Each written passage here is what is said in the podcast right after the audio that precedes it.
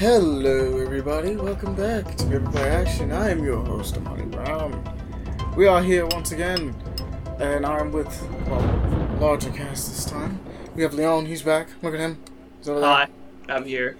Limited time only. Yeah. Wait, we also got Aaron. What's up?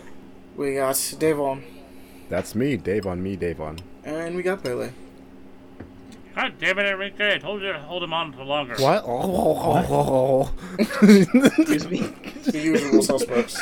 Are you choking on something right now? Yes, I'm choking on Enrique's dick right now. Okay. Okay. Who the fuck is Enrique? I'd like to meet him. It's the guy. Enrique. Yep. Wait, there are no jokes right now. I'm not making a joke, so you don't have to bring it. Who the this fuck is your own fault on that aspect. You didn't have to do this to yourself. Again, private information, Leon. You don't need to know who he is. I was thinking that was the guy who usually trying to hunt me down or some shit like that. Enrique is the dude that usually tries to hunt me down. Yes. The more you know. No. That's Jose, not Enrique. What? There's more? Well, yeah. Yes, there's always been more. Wait, Davon, pay attention. Okay. Come on, keep up, my guy. Why can't you keep up? My bad. It's almost like they just keep showing up. Keep up. Out of nowhere. You gotta stay on track. I should just know. I gotta be better. Be better, Devon. You gotta know these people. This is important information, man. You gotta be on top of it. The world does not stop and start at your convenience, you miserable piece of shit. Jesus Christ. It's the lore of your play action. Slowly making it. We gotta build that up. It'll be fun. Yeah. Alright. So, how's everybody doing besides Enrique and Jose? Get out of here. They're doing fine, as I can speak for them. Amani said not them. I did say it, except for. And for anybody, just for the audience, I'm curious about it. That's all. They're doing fine. They're a little tied up at the moment. Oh my God! Interesting. How did that happen? So you know I hope you know first because it's been never mind. I don't even want to know. What about the rest of you guys? What about my main Leon co-host here? How you been? How's the days at the zoo been? They feeding you all right? Yeah, they've been giving me food and everything like that. It's not a zoo, by the way. I sent some top sirloin. I know, they should have served you that up. I mean, you can call it whatever you want, Leon. It's definitely a zoo when you call it a zoo. What does that even mean? And if I was in the zoo, they'd only be having to give me top A5 grade right now. He's like Alex the Lion, except instead of dancing, he likes to cook. Yeah. It'd be a fire. Just over there chefing it up. Yeah. All at the same time. Then just massacring my own. How many people do you think Leon's a furry? Maybe. Probably. It's not like the whole joke is based on his name being Leon. We only refer to him as an actual lion. Yep. And he constantly talks about it like that. I guarantee you there's somebody out there that thinks he's a furry. We're like, yay! Well, I'm sure at this point, after all the stories is he not? Yeah. No. Wow, don't do that. Am I gonna have to kill you now? You're gonna kill me with your tail or something? What the fuck? No, I'm a human being. I'm gonna use a fucking gun. Clarification. He has a power weapon. That's why he has cat ears and a gun. He's like, you're gonna use your tail? I'm so afraid. I'm gonna use the power of this gun. I'm gonna use the power of friendship and this gun I found. I'm trying to I think that would kill me, to be honest. Loki is the reason why I loved No Way Home. Mm-hmm. Far From Home, my bad, with Mysterio. The part where he fucking pulls a gun on him. He's just one of the first dudes that's just thought, what if I just fucking blast this? It didn't work, but he definitely tried. Respect, you tried. I'm just gonna use look, I have the power of illusions. I'm just gonna shoot him. Though to be completely honest, I am very morally ambiguous. I don't give a shit enough to I'm actually just a bad guy, really. I don't care about killing this kid. I'll shoot him. Honestly, now I really think about that scene. It shouldn't have. I don't know what his plan was, but it really shouldn't have worked. He did just watch him close his eyes and get through an entire hallway of drones that were firing at him with machine guns. I feel you. I feel you, Amani. What the fuck do you do after that? You know? You should give up. That's what you should do, but he didn't. You know? He tried. One final hurrah, you know? He was like, you know what? I don't got anything better than that. Anyway, he gave it his best. Leon, tell us, how have you been doing? I've been doing pretty well. Same old. We'll see which work. For the paper, I have been enjoying a little, family manga-esque. It's a bombastic name, so I'm not going to say it. Well, you have to say it. That's the whole point. I have to say it. No, think about that. Yeah. Did you say family manga? It's about this demon mom with her son, and they're just doing things. You know how a mom would be, just a first time mom, basically, just raising. So please, a child. God, let me know what the name of this is, because you said it's bombastic, and now I have to know. I'm curious. It does have bombastic moments, but it has. I'll read it if you don't want to read it. It's oh my god! Holy shit! Yeah, exactly. Okay. That's why I said I won't say. I'm gonna give this a try. You can. Anybody who's Japanese and listens to this, I deeply apologize. Yeah, exactly. Why don't we just wait? I'm gonna be real. Why don't we just translate it and then just tell people to put this into Google Translate and you'll get the title. Oh my god! Musuko ga kawaikute shigatakanai mazoku no. Hayaoya. That's not bad. I was going to say how do you say that? I was going to say putting the Google Translate's going to give mixed results. I mean, it's better than nothing, and also if you took that and put it back in, you'd get the title. Just take the title, put it in Google Translate. I googled it. Holy! You googled it? I'm going to Google it too. You're going to see an interesting character. Okay, Demon Mother. My son is so cute. I just can't help myself. Yeah. Go to images. See, that's not that bad. That's not that bad in English. Yeah. Go to images. But the mom is this infamous demon that pillaged. She has massive titties. Oh my god. Very anime-esque. Very fan servicey. And however, because now she has a child, she's changed her ways and is now just trying to live a normal life. Also a very cute baby. Exactly, yes. I kind of want to check this out because it just sounds so nice. It's besides the massive tits, and then there's massive tits. There's massive tits. I'm so sorry. Every time I click on a picture, it's just there. I just want to clarify something. So what sounds nice, the manga or the massive tits? The manga itself. It just sounds nice. That was just a bonus when I saw that. The massive tits also. Look, the massive tits are nice little hey, look, they got massive tits, but anime just has that in general a lot. Yeah, I mean, she's demoness. Yes. You could argue she's maybe a succubus of some kind. No. They are. It's a species of demons. It's they're apparently going extinct and everything, but they're just demons. So she's a panda. Why is the baby so fucking cute though? Excuse me. You want to fuck a demoness panda with massive tits? Gotcha. What? Wait. Why is the baby so fucking cute though? Are we gonna the mom is they made her voluptuous as shit, but the baby is genuinely one of the most adorable looking babies I've seen in anime. Yes. I think his name was Gospel. And his name is Gospel. Wow, what an interesting name for a demon baby. Actually, I like it.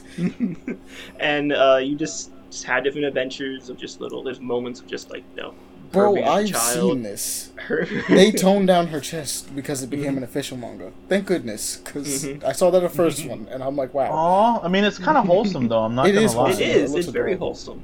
I find it interesting, only certain conditions they tone it down, but others they don't even tone it down. No. They actually make it worse. The first one is probably a web or a light novel. It's got the original design. It was probably and then there's a toned down version that's specifically for the manga. An unofficial one, it looks like. Because it's wow, that's kind of wild, man. And it's you know what? Fair enough. I just find it interesting the criteria that changes because I still example I bring up is One Punch Man. The web comic, you have the characters. Manga, they are completely more adulterized. Well, yeah, but that's because of the artist's rendition. Isn't it? What's his name? Murata. Yeah. Murata. My bad. Murata's art is ridiculously good. All the time. And I think he's a former hentai artist, so that explains a lot. Well, his anatomy's really good, so it makes sense. But what? But yeah, lots of wholesomeness with this one. And as they have discovered, lots of booba, or just good figure, I should say. It's essentially, as I said, as I said before, it's a powerful demon who this girl Lomren, and she was able. She was like massive, terrorizing the human race in this whole entire. Who hit though? That's like, you have to find out by reading. Wait, what? That's a thing? Yes. It's further down to read it. It's a short manga though. It's not. It's short chapters, I should say.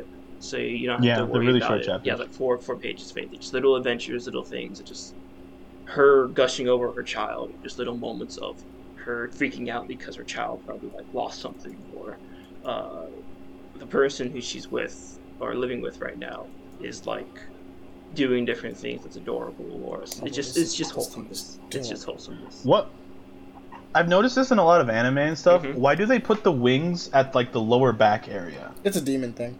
It's more of a succubus thing, really. Because they do it with like they did it with angels in a few other animes that I've seen too.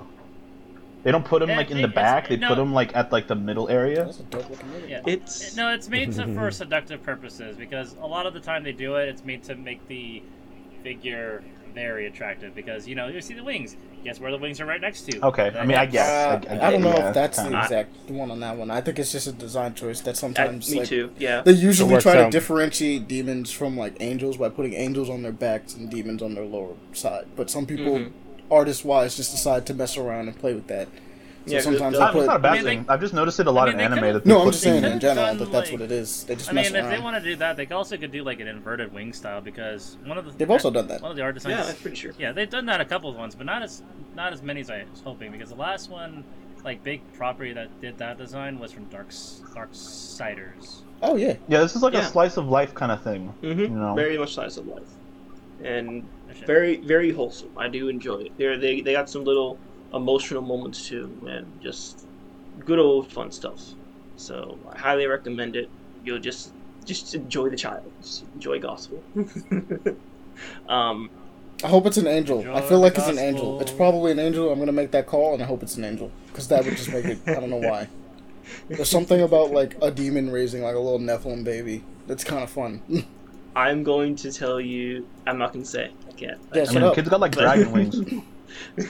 I mean, we already seen the a relative example. Like, was it The Devil's a Part-Time or something like that, or the one where the teenage boy has to raise a baby Beelzebub? That is a thing. Yeah, that was it. I think it was just called Beelzebub. Just the show.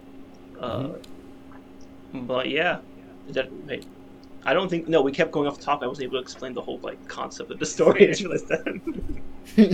But, it's just the race of demons. That's it. Like, they say that there are demons and there's the humans. What? And demons are going extinct because of the whole, like, war that happened and everything. And she has now become a mother and is trying to live just a normal life with her child. That's pretty much it. So... check it out. I promise you won't be disappointed about it. Teddies. It really is adorable.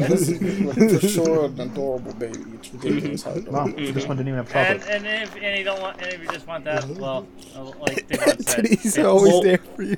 There are more than one pair. As in, like your multiple characters that I'll have that has the. Voluptuousness. That's if you're a degenerate but like something wholesome, this is a good read. That's a hot for me. Degeneracy.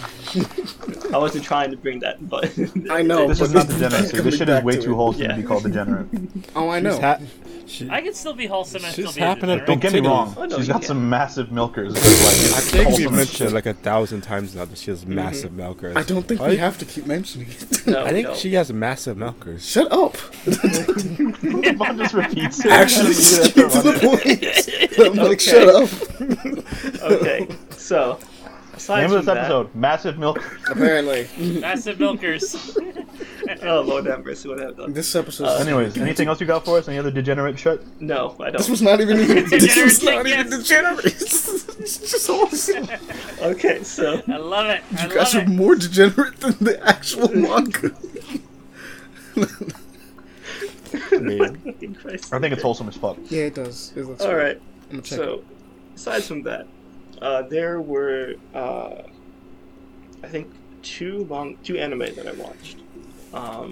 One of them is a recent one that's interesting to airing, and it is called Love After World Domination. Damn it! I was going to check this out. I wanted to look at it. That's funny. It is funny. The concept essentially is it's like a Power Ranger thing. The squad is called Gelatos, like the Gelato 5, and they are fighting, classic baddie of the week and everything. It's just the difference is that the main character, who's the Red Ranger technically, the Red Gelato, falls in love with the enemy girl, who's called like the Reaper Princess. The Rita Repulsa. Yes, some might say. Yes. And they... is there any Megazords in this? Who cares? It's a romance story. I love Megazords, though. Come on. You can't do a Power Ranger without Megazords. I haven't seen it yet. There's only two episodes. It's a romance story. It's a romance comedy, I guess. Mm-hmm. And you can't have that kind of setup and not be funny. And... it is just shenanigans ensue, because literally anytime they see someone tries to see them, because they have to keep their relationship secret, they just go at it. They start fighting each other immediately. Like, they headbutt each other. They do a full Nelson, or they do a German suplex, or RKO out of nowhere. Or RKO out of nowhere. Exactly. And this has to keep going and everything else. They hit him with the Booyaka Booyaka 619. You know all the things. The Booyaka Booyaka. So it's humorous. So yeah, check it out. It has pretty good art too. So enjoy that aspect too. Not in that way. Fucking degenerates. Well, I mean, it looks funny. It looks hilarious actually. So I want to check it out. The idea of a Power Ranger. It's like, you know what? Yeah, and the main character was kind of hot. Kind of. See what that's about. The main character is like a... well, to be totally honest, the fact that she was played by Rita Repulsa was played by Elizabeth Banks in the new Power Rangers movie, like, she's still pretty hot. I'm just saying, they don't think that. Except for maybe Tommy. Maybe Tommy thought she was hot. That could be why he was always on the other side. Yeah. I mean, he was brainwashed by her. I don't think he thought she was hot. I know. I'm pretty sure it was more of a, I'm going to beat the fuck out of this bitch for fucking brainwashing me and almost making me kill some other people. Yeah. I was like, how dare you? But go ahead, what else we got? After that, the other one was called Summertime Rendering. Okay, so tell me about this. That one, so essentially, if you like ReZero, you will like this one.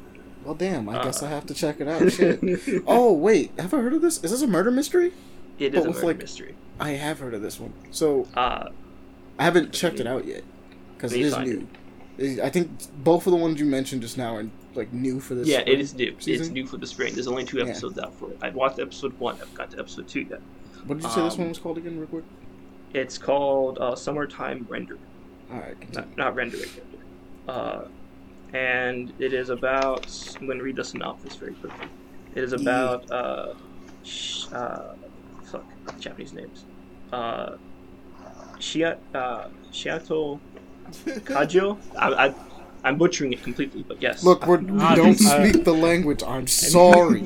I know, but out of context, fuck Japanese names. Any Japanese fans, feel free to flame as much as you can. Absolutely, please. Just do that on my Twitter. That doesn't exist. Yay. We'll continue. But the main character, he is going to go see his childhood friend that died. Her name is Shuyo. I'm just gonna say that. Just do it. He is going to return to his hometown for the first time in 2 years. What's the name again? Summertime Render. said kid. Okay, Devon, why did you just start giggling at the name again? Why? He's just, he can't hold it in. Okay. And then his best friend, Shoyu, he suspects something is off about her death, and that someone else is going to be next.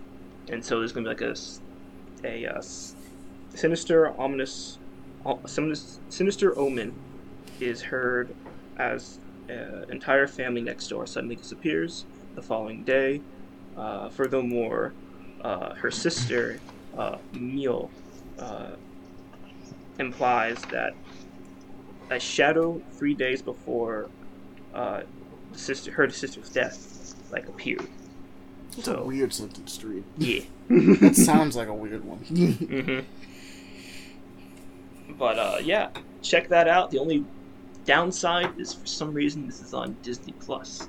So we have Disney Plus. Yeah, apparently this is in Disney Plus, Jail. I heard about this and was like, what? Yeah, that's an odd one. It is. Like, I trapping animes, I guess. But we exactly. About how they were going to start making stuff. So. This was just kind of odd.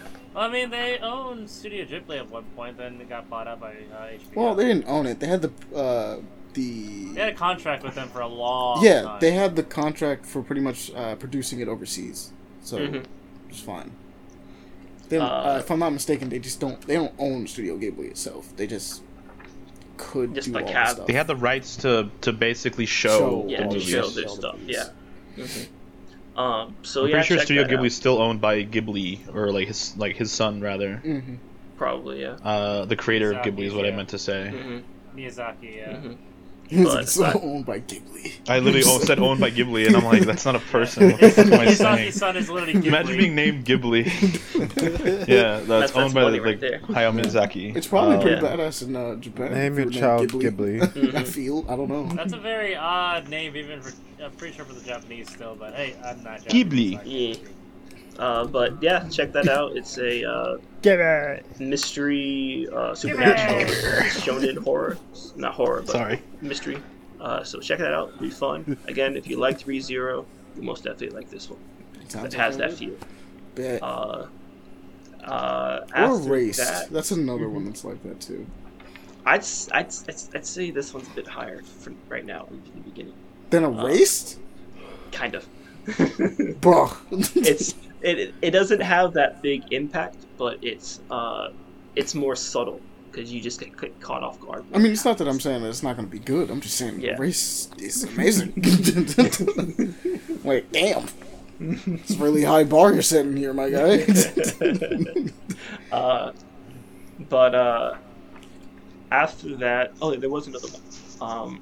I felt like watching it again. Or to continue watching it, and it was Gintama. It's another comedy. I have lots of comedies in this one. A comedy shonen, and have a laugh. Oh boy! It's time to have a laugh. Oh boy! It's hilarious. It's parody after parody. It parodies video games, real life, other animes, other mangas. Just everything under the sun. If you can think of it, it's probably in there. And it is about essentially in the I think it was the Edo era. It essentially just throw some aliens in there and some sci-fi shit. That's basically what happened. They came down. They basically took over, and now the Edo period is just inbred with some aliens and samurai and other things of that variety. And samurais are restricted, they're no longer supposed to be there, anything like that. And it is then shown up with our main character, Gintoki, just doing, at an ice cream shop, having some ice cream, because he's a diabetic, apparently. He needs some ice cream in the system. And he then is introduced to this other character named Shinpachi, and they just... Gintoki essentially just throws Shinpachi on the bus and gets him in trouble, and shenanigans ensue from there. And it's just very humorous. The only thing I could say is that don't watch the first 3 episodes, I think it is, because it is essentially a manga episode because it's like they're basically breaking the fourth wall and saying, "Hey, we got an anime, Yahoo!" and this is our little shenanigans for this episode. So then you have the actual story playing. Skip the first story. Yes. Unfortunately, you can watch it if you want to. You'll be lost in context completely though. Okay. But Gintama is also a very odd anime in of itself, anyway. Mm-hmm. Well, it can. However, I will say this: it can change the mood immediately. There, you can go from a really humorous scene to just a serious moment immediately, just like in a snap, basically. And there are just other hilarious episodes where, literally, there's one full episode almost, I think, where they're just taking a shit on a toilet while possibly, trying to... The whole episode is them taking a shit. I think so. Yeah. Okay. I'm not going to... Essentially, it's... They're doing this little contest to get this other person back. That's nasty. Okay. However, evil. Yeah. Evil. However, our main character has to take a dump, so he goes into a stall, does that. Then two other two enemies has to do the same thing, and then this other guy too who's allying himself with Gintoki as well, and they're just in a stall next to each other, taking a dump. And they can't get out the stall because there's no toilet paper. And the story continues from there. What do you mean there's no toilet paper? And so they just goes from there trying to figure out how to get out and strike the other guy first. So they'll get eliminated. I'm actually curious, the bidet is not part of this joke at all. Of course not. Oh no, it probably is. And then just other things too. They have Dragon Quest. They have a time skip, which is a joke. They have a popularity poll, which is actual arc inside the manga. That is a joke inside there. There is a gender bent arc in there too. Oh no! I think I remember that episode too. This is crazy. Wasn't the glasses higher than him specifically? One of the characters, it was the glasses itself. The body of this person is not the person. The glasses are the person. And so the soul, when that happened, instead of it being a black frame, it's a pink frame instead. His body stayed the same completely. Okay. Just him with the pink. That was weird. Another moment is that there was a moment where it was a whole love potion thing happened. Instead of the body, getting attracted to him, because, someone else fell in love with him, his glasses changed to make it look more sexy and such. Instead of just being the person looking all, what is it? You know how characters look all, suave and, sexy and such whenever they have, the little... They get the sparkle in their eyes. Yeah, exactly, like that. It's not him, it's the glasses that get that. They get a whole upgrade looking like a whole Transformers thing. It's actually an anime trope in itself because I've seen a few animes do that where as soon as it's a little bit more extreme where as soon as the character put on glasses their whole personality changes. Oh no. Personality stays the same. The character is the glasses. I remember this. Glasses. He yells at people about it and they're like, "Nah, it's the glasses. That's all." Exactly. Yeah. And the funny thing is, this is also in the video games too. At least when they're in Jump Force and such, whenever the main character Gintoki's on there, Shinpachi yells, and it's not the face; it's just the glasses. And then there's also where the birth of the longest name ever is. At least I think it's the longest name ever. Stupid thing. Gintama is one of those things that I've digested in clips. Never watching the full show. There's just a ton of those things. Stupid and it's just stupid and hilarious. Even so Mario's in there. It's amazing. It is. But it has such serious and emotional moments too that it makes it interesting to watch. It's a great... Yeah, I've heard that it has a really good dichotomy because the serious stuff is really good. Actually emotionally investing in this adventure. And when it's being stupid, it's absolutely stupid. Bomb off the wall. They break the fourth. They break. If Deadpool was in there, he'd fit in right in, basically. He would be just another right property. This is my zone. Actually, I think he actually appeared in a panel. Maybe. Because there's a Deadpool manga. No, maybe. Yeah, Deadpool Samurai exists. I mean, it does. Actually, no. Remember, Gintama, the main character in Gintama, he rides a moped, right? Yes, he does. Yeah. And Deadpool does one as well. Okay. Well, hey, he might even be in there. I have no clue. There are parodies on parodies. There's a whole Dragon Ball saga in there too about cigarettes and smoking. Cigarettes? Yes. And the Dragon Balls are called like slime balls and such. And it's similar to Slime Dragon. And it's all about just Japan, like the little town that they're in, having a smoking restriction rule, and it's just taken to the extreme. Where there's supposed to be a little smoking area, everyone just like shuns him. That spot of the smoking area gets like taken away. He just wants to have a smoke. He just wants to smoke a cigarette. That's all. So he has to go to like the far end of the universe to try and have a smoke, but it still doesn't work until he has to find like the slime balls and such. And then he fights a knockoff Frieza. He fights a knockoff Cell, I believe. And he apparently is like the Super Saiyan of that superhuman, and there's like a knockoff Gohan and other things. Wait, what is Gohan just show off with this knockoff Gohan? Or does he just go like, "Hey, yo, he's here now"? What? It's why that. I'm not totally sure. I think it's a Krillin. And there's a little episode where there's just a knockoff Piccolo just doing the whole scene of like Goku getting shot, but it's something else. Oh, look, damn. Sometimes you gotta. Sometimes you gotta kill your brother. No, it's like scene for scene ish of just why the hell is this person getting shot? We need him, and yet he's dead. Piccolo is like, I'm thinking about it. He's like in like the first arc of first issue of One Punch Man 2. Just straight up knockoff Piccolo. Vaccine Man. Mm-hmm. Ironically enough, the Japanese voice actor is the same voice actor as. They knew what they was doing. That's why they did it.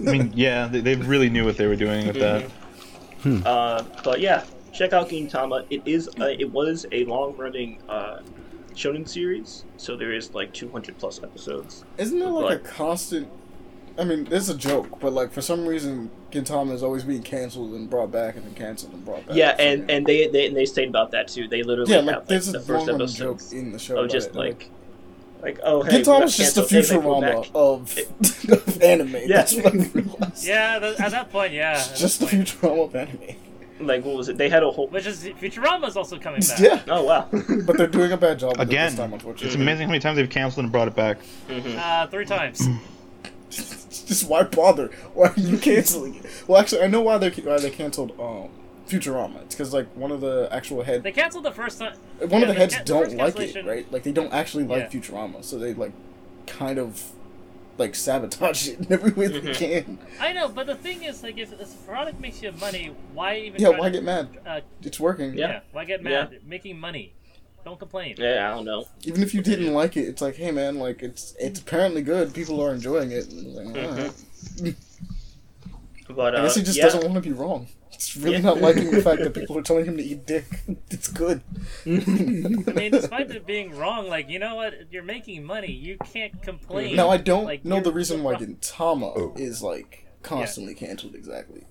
That it's probably because of the because of the like copyright things, because of like all the references and parodies. Like you're doing like too much. There's a whole Transformers and Gundam thing that happens too, and Star Wars. There's a whole Star Wars reference in this thing too. Let's go. Does someone turn into Darth Vader? Do they use the Force? Yes. Does the katana turn into a lightsaber? No. It's like a literal. It's a Star Wars Gundam like mix reference that they do. And it becomes really. Oh, please tell me there was a Gundam that just looked like Darth Vader. No. It's that like would this, be all sadness. It's like this race. This is this race. This person. It's this race is based off of this person called Elizabeth. It's literally just this person, like a blanket. You know how like Charlie Brown looked like in Halloween? It was like that, but it has like a duck face, like a little duck face. Okay. So a duck face, the sheet with a bunch of holes. No, not a bunch of holes. Just a tarp. Just that. No, that's why I was like confused because Charlie Brown was a ghost with a bunch of holes. Yeah, but I lost the words. Okay, that was the first thing that came to mind. That it was that, and they're just like trying to take over the world and everything, and it's up to the Gintoki's gang just to stop them. And it's not like you usually, you know, it's Gintama. Shenanigans ensue completely, and because of course, yes, because yeah, why would they not? And it goes into the Elizabeth character who like the race is based off of. His like former girlfriend or something like that arrives. The boss is supposed to be fighting them, and then just dumb things, completely dumb things just happen. And yeah, just check it out. You'll enjoy it. You'll have a good laugh, and then cry at it at the same time. So they will make you cry. Aside from that, gaming wise, I've for some reason felt like playing Devil May Cry 5 again. Let's go. Yeah. Played as Virgil, of course, Virgil.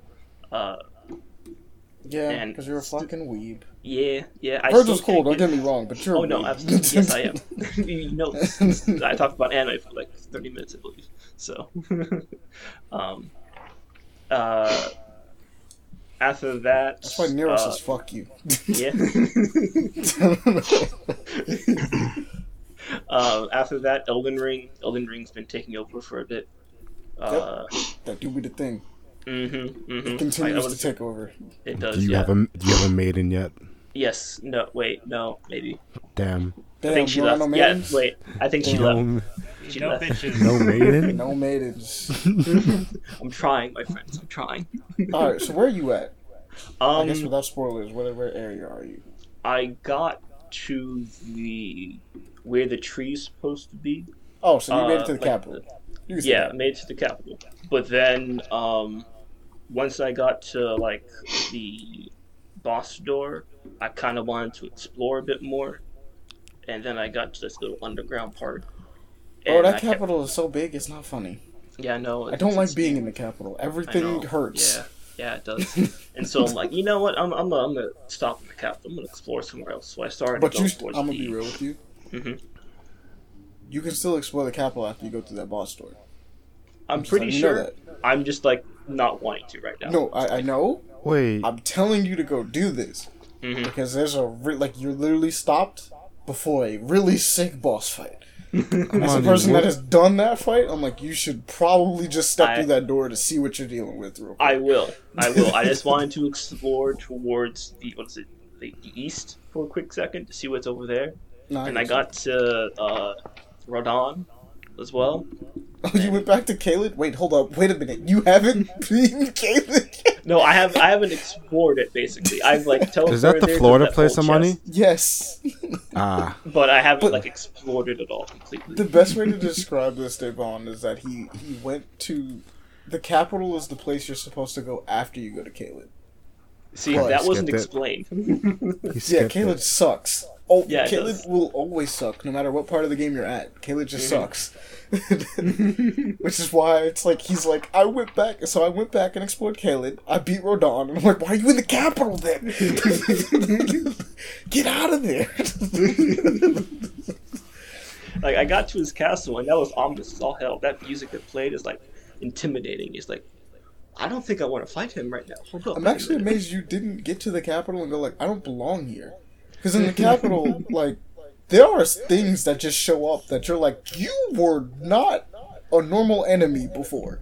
Well, like, ever. You see, the way you, like, know how you go up with the Lakeland in there. Is it Lakeland? The lake area is. Going up there into the academy and everything, I was just following that path. I wasn't really... No, I know. I understand, because it like goes up in an arc. Like it does it perfectly. But the idea is that you go to I think it's Lumeria, and then you go to Caelid. You go back the other way and go to Caelid. Then you go to the plateau, and then you get in the capital. Because once you get to the capital, like I said, things just start showing up that you're like you are not. You're like a casual boss. Why are you a casual boss? Like. Like, the health bar, it doesn't appear on screen, but you look at it and you're like, Like, I no, you're like you a, you're a problem. Wait a minute. Why? Why is the game acting like you're not a problem? Exactly. And then there's two. Then yeah. There are two of them sometimes. And then you're like, and then like, there's two, and you're like, still why? A problem. Why? So why are you two paired up right now? Hold on a second. No. Yeah, but for those Elden Ring players, be careful going up to the capital. There's just stuff that's just hanging out. Mm-hmm. That's just not okay. Mm-hmm. It's just not. Without spoilers though, Leon, did you pass by on your way into the Capitol? Did you pass by a homie that wanted a rematch? And I was like, what do you mean? By any chance? Yeah, there's a homie. As you go up the pathway to the Capitol, because you have to go into the Capitol from the side. I mean, technically you can go on the other way. But yeah. There's like a side thing that they kind of want you to go through, more so. If you're going through the side, on the path up, you'll just run into a dude that's just like, hey, what's good? I bet you didn't think you'd see me again. And I was sitting there like, no, I did not. I thought we were done with you. I genuinely did not think I'd see you again. I thought we were done. I want to say yes, but I also want to say no. I'm not 100% sure. It's the best way to describe this is you'd know exactly who it is if he showed up. Because I can't say anymore because I almost gave it away. I'll tell you after just to be like, maybe you should walk back to this area if you didn't see him. But if you see him, it's definitely like, hey, yo, what? Why are you here? You might need to, because it's not coming to mind.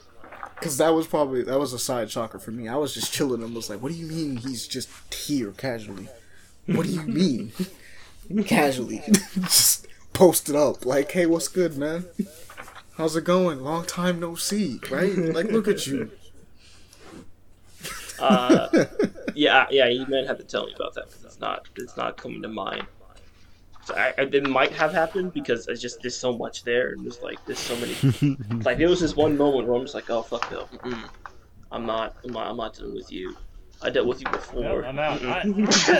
There's a lot when going to the Capitol. There's a lot of stuff where it's just like fuck this shit. I'm out. Yep. Fuck this shit. I'm out. What the fuck just happened? Fuck this shit. I'm out. Oh. Fuck this shit. I'm out. Fuck this shit. I'm out. But yeah, there's that, and then Final Fantasy, Final Fantasy 14.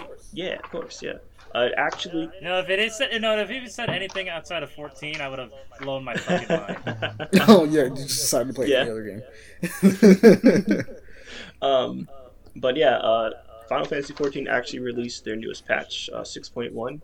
That's the what is it? Newfound Adventure, I think it was called. And it's essentially just us going on to a new, as I said, new adventure after everything has happened with the two main deities. Wait, the actual expansion past that is out? Like, with them actually going to a new area? I didn't think that would be out right now. No, it's not. We're not going to. We're not going to a new area, but it's just it's setting up to the more newest build up to stuff. Yeah, more build up to it. So essentially, right now, it's basically our character, saying, "Okay, let's put away our titles. We're no longer the warrior of light. We're no longer the champion of Eorzea." I don't know how you just stop being the warrior of light, but sure. No, but essentially, you're just wanting to start fresh, and you're just wanting to be okay. I just want to explore the world. No big drastic world-ending threats, just going to be a casual adventurer. We gotta bring the stakes back down so that they can rise up again, because if it stays high, then it's just Dragon Ball, and it never goes back down. There'll be a new Realm Reborn. Again. Yeah. So, that's essentially what the concept is, and we're just going and just exploring, doing what we want, and then, things happen. Because, we're the warrior light. Nothing can be easy for us. And some changes happen too, because every patch is a balance on our jobs and such. And I'm gonna try not to go into a rant because there's been a change to a class that I play, which is the Samurai. because of course everything the fucking samurai will fucking weave. And they removed an ability that we use called kaiten, which is basically just a amp for our big weave ability to do big damage essentially, and it's no longer there. It's kind of sad because it was kind of like melded into the class and very much shown like, hey, this is a really satisfactory ability. Like, it's kind of like your payoff for being able to use the gauge that we get properly and everything, and it just gives this big oomph to your ability. Then now it's gone. It's just kind of feel lackluster when you use it. You're like, I just did my thing, cool, yeah. But apparently they might bring it back depending on how the feedback is upon the usage. But hey, we'll see what happens to the developers. They do listen to the community, so there's that. And just that's it, really. Nothing really much else I can really talk about aside from work and fuck work. Be like that. Yep. Fair enough. That's fair. All right. So who's next? I volunteer Pele with him choking on things. Yes. Okay. Yeah. Okay. So my week, besides just having personal luck to myself and my crew here, starting the new work in the new job, liking it. Been a bit obsessed with window shopping of late because the perks at work have been awesome. Like, they're just so fucking nice. Cruise packages, flight detailing. I'm really fucking close to getting a new car. I've been actually researching that quite a bit, so I've been looking at that for a good while. Not gonna pay for it yet because I yet to get my first paycheck. Yep, but I have yet to get my first paycheck. But nevertheless, like, this is a really good thing to look for down the road. So hopefully in a few months' time, before the year's out, I want to get a new car, and I already have an idea what type of car I want. So I am excited for that for sure. Let's see. Haven't been playing too much. I finally got over my apathy of trying to complete games. So I'm completing 100%ing and finishing Spider-Man, the Marvel Spider-Man again for the fourth time. Because I did it on the PS4 version. I complete 100% it. I do it again for the New Game Plus, and I have to do it twice more for the PS5 version. I gotta do Miles Morales, and once I'm done with that, I can finally make space for other shit. Let's see. Game stuff wise, I have been playing Portal 2, this time without my feet. Why? I still don't know why you did that in the first place. Why? Wait, what? It's impressive, but still. Yeah. What do you mean? I had a PS when I had a PS3 and Portal 2. When you beat it with your feet, yeah. Yeah, so I beat the co-op of Portal 2 by myself with my hands and my feet. I didn't have friends. I didn't understand what online was at the time. So we'll just play the co-op. I had fun. I beat the co-op on my own. I'm like, wait.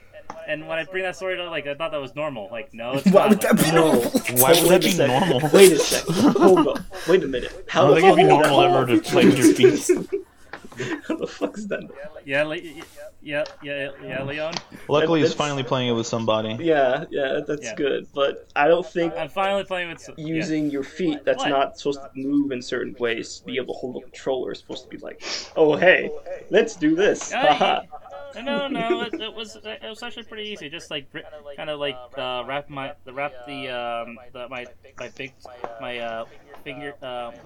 second bigger toe around where the R1 and R2 buttons, and I pretty much used the balls of my feet to control the thumbsticks and the buttons. It sounds like some monk mystic shit. I can't do it anymore because I'm way too old, but I used to be able to do it pretty well. Like, oh, this is pretty cool. But yeah, playing with a fellow friend of ours, Jones, blitzing through pretty fast because the games were never hard, but I forget how easy they were. They're pretty easy when you don't have to use your feet. Yeah.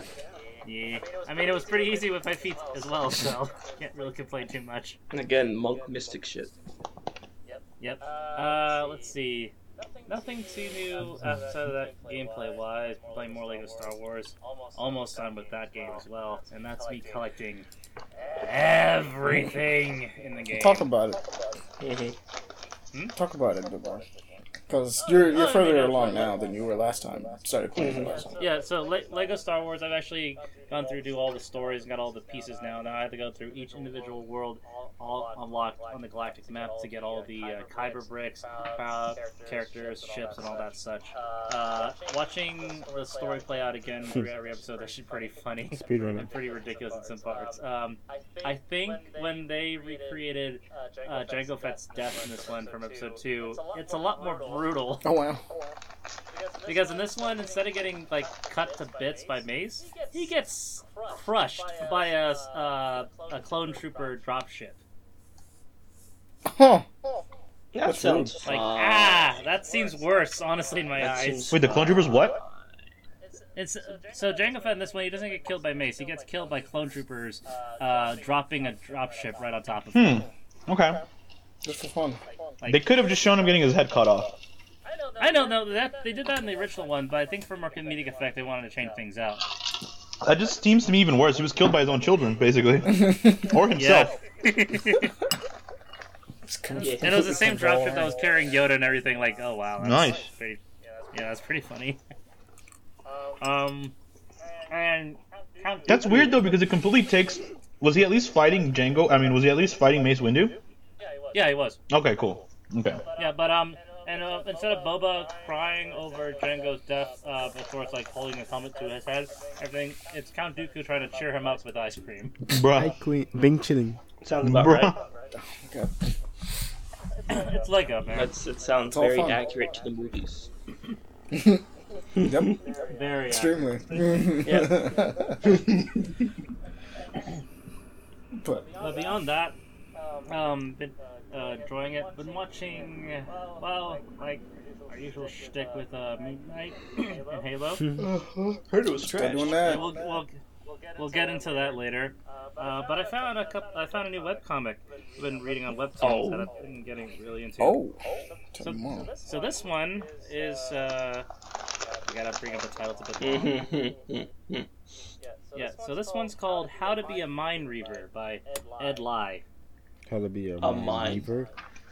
Mind Reaver. So the story is essentially this Mind Reaver, this Lovecraftian Cthulhu-like entity, literally named Cthulhu, who is owner of this monster dungeon, finds an abandoned little girl. Instead of straight up killing her like an evil lord, he adopts her, takes care of her, and pretty much brings happiness into her life. Her name is Luna.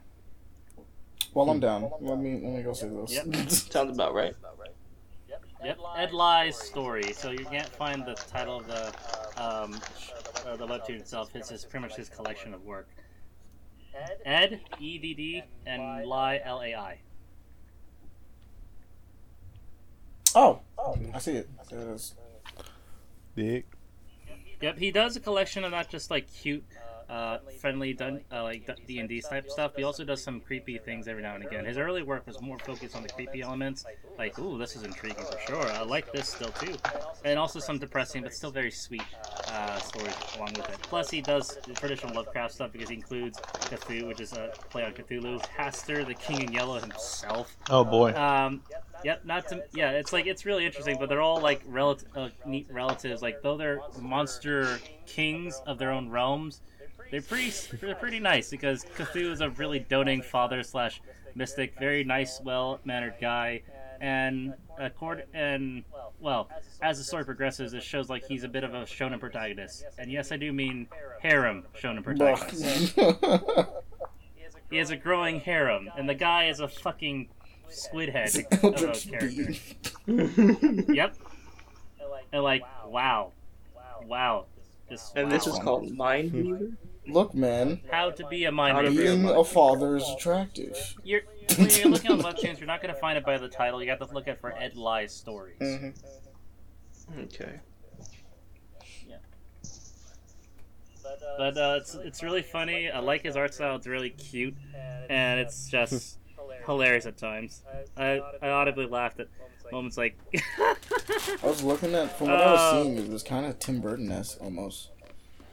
Yep, but beady eyes and everything. He makes it creepy in aspects, but it's very cute. It's really, really cute. They got rings. I've noticed. I'm just looking at it being like, oh, okay, that's really cool. I might have to check this out. This is a lot, though. It is a lot. It's been going on for a little while now. I just realized, like, I like this guy's art. What does he do? Oh, he does a webtoon. Dope. I'm reading it. Oh, but I see why it's a lot. They're like a single scroll. Mm-hmm. Like, I can't even, maybe 2 pages? Yeah, no, he does it bit by bit, and he does it, I think, mainly on a Patreon system, so he works it independently, but nevertheless, I appreciate it. He doesn't do it on a regular release schedule like other Webtoons comics, but he does it, he releases it when he can, like, and I appreciate that. He's an independent, though. He is. He's doing his thing. I'm looking at it. Mm-hmm. I like it quite a bit. Ugh. Neat. Mm-hmm. And beyond that would be essentially my week. I nominate Aaron this time around. Hello, everybody. Damn, this just week was pretty normal. I'm looking at some of these. My bad. Yeah, no, some of these are creepy. No, his earlier stuff is some of his earlier ones are creepy, but he does make some cute ones. I mean, they're Lovecraftian creatures. They have to be creepy. No, like, his early work didn't involve the Lovecraft stuff, but they do get into really creepy stuff. Like, they're, like, little short horror stories for a little while, or, like, dark twists in the beginning, and then, like, some of them that he has, obviously, further along as he goes. He just treats his entire, like, channel as a collection of short stories. Okay. Yep, originally, but once he actually gets the How to Be a Mind Reaper starts, and it introduces Cthulhu and all that stuff, that's when it becomes really more serialized and adorable. Mm-hmm. Cause that first couple ones, I was like, I just read through like 3 of them and was like, damn. Yeah, it's dark. Now the very first one's just straight up sad because it's a kid buying a voodoo doll to like hypnotize himself, and the kid is doing it because he's paralyzed, so he wants to believe he's able to walk. That's rough. Like, that's rough. That is depressing. That is depressing. That's fucking rough. I got to the 3rd one and it was straight up like this mom putting her child to sleep. She was like, alright, it's all good. And then she closed the door and was like, what the fuck was that? I don't have a child. And then you can actually see like what it is, and it's like, I thought I said keep the lights on, mom. And it's like, oh my god. What the fuck? Was not prepared. Yep. That's cool. It's dope. I'm just look through those. Might have to give him a try. Might have to go on and see what he's got. But anyways, my week has been pretty like really chill actually, comparatively. Like this week is Semana Santa.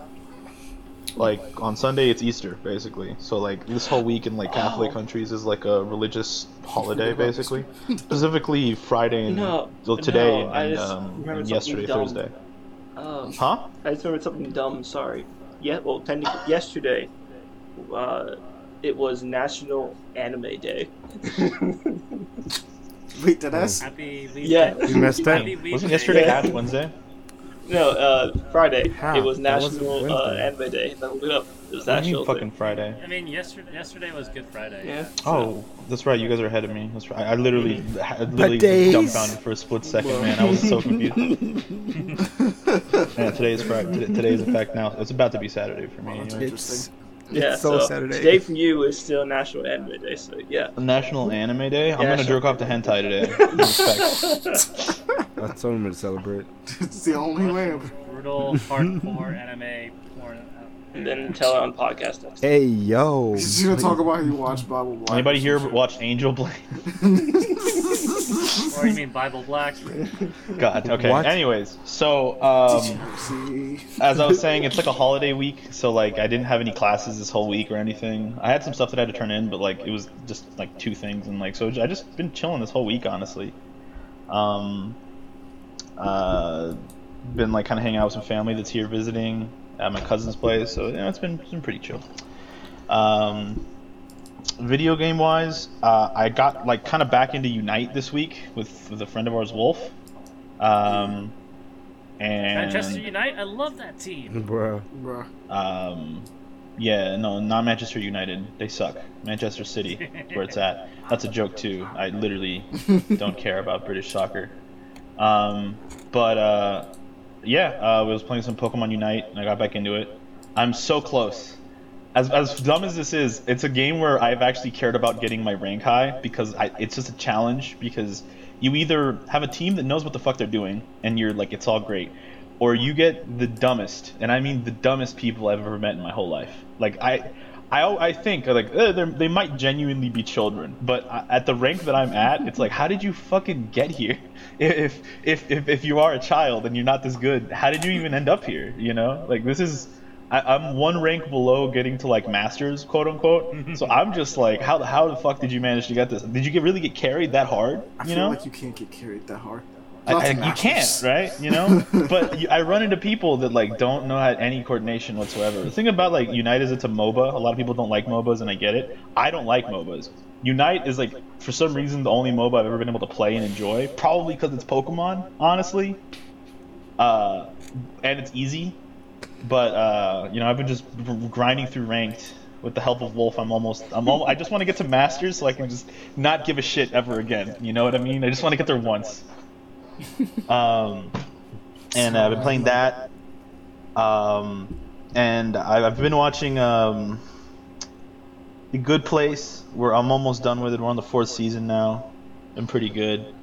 There's a few other things, but there's stuff we're going to discuss at one point eventually because we've all watched it here together. And I've been... Now, my parents sent me some stuff from the U.S., and within that came a bunch of stuff that, like, Amani sent me some comic books, and then a couple friends... Like, my friend Will, he sent me a bunch of stuff, too. He sent me the Hyperkin Duke, which is, like, just a Duke... like a Duke controller, the old Xbox controllers from the original Xbox, you know? Yep. Yes. Absolutely massive ones. Looks fucking sick. And it's like it's the clear see-through plastic. It's red. That nice, you know, Christmas. It's a red see-through plastic. That dude, it's so fucking cool. For some reason. I don't know why. And it's got like this button in the center that has the Xbox logo, and if you click on it, it's like a menu button, and not only does it do that, it does the original Xbox launch startup screen of, like, the little ball of goo that turns into the X. It does that. And it's probably one of the coolest things I've ever owned. He showed me it, and I was like, this is actually sick. I sent a video to the chat, because I was like, y'all have to see this. He was like, I wasn't prepared for it to go this hard. Will sent it to me, and he didn't even know it did that. I sent him a video, and I was like, yo, are you aware that it did this? And he's like, I had no fucking clue. Oh, my God. And I'm like, I know, right? I should have kept this. You know? He literally went, I might get myself one. And I'm like, yeah. This thing is awesome. Now, I will say, it brings back memories. But I don't know how I ever used this fucking thing as a child. Well, to be fair, I'm going to be real. Are you sure that you used the Duke or that you used? I did. I had a Duke controller. Now, to be honest, I had one Duke controller that I used when I first bought it because we bought it at a yard sale, and then we went to another yard sale and they were selling like the more modern Xbox controllers. Yeah, like, they made the more reasonable human size thing. They made it like shrunk it down and they made it more reasonable for like people that didn't have giant fucking bear hands.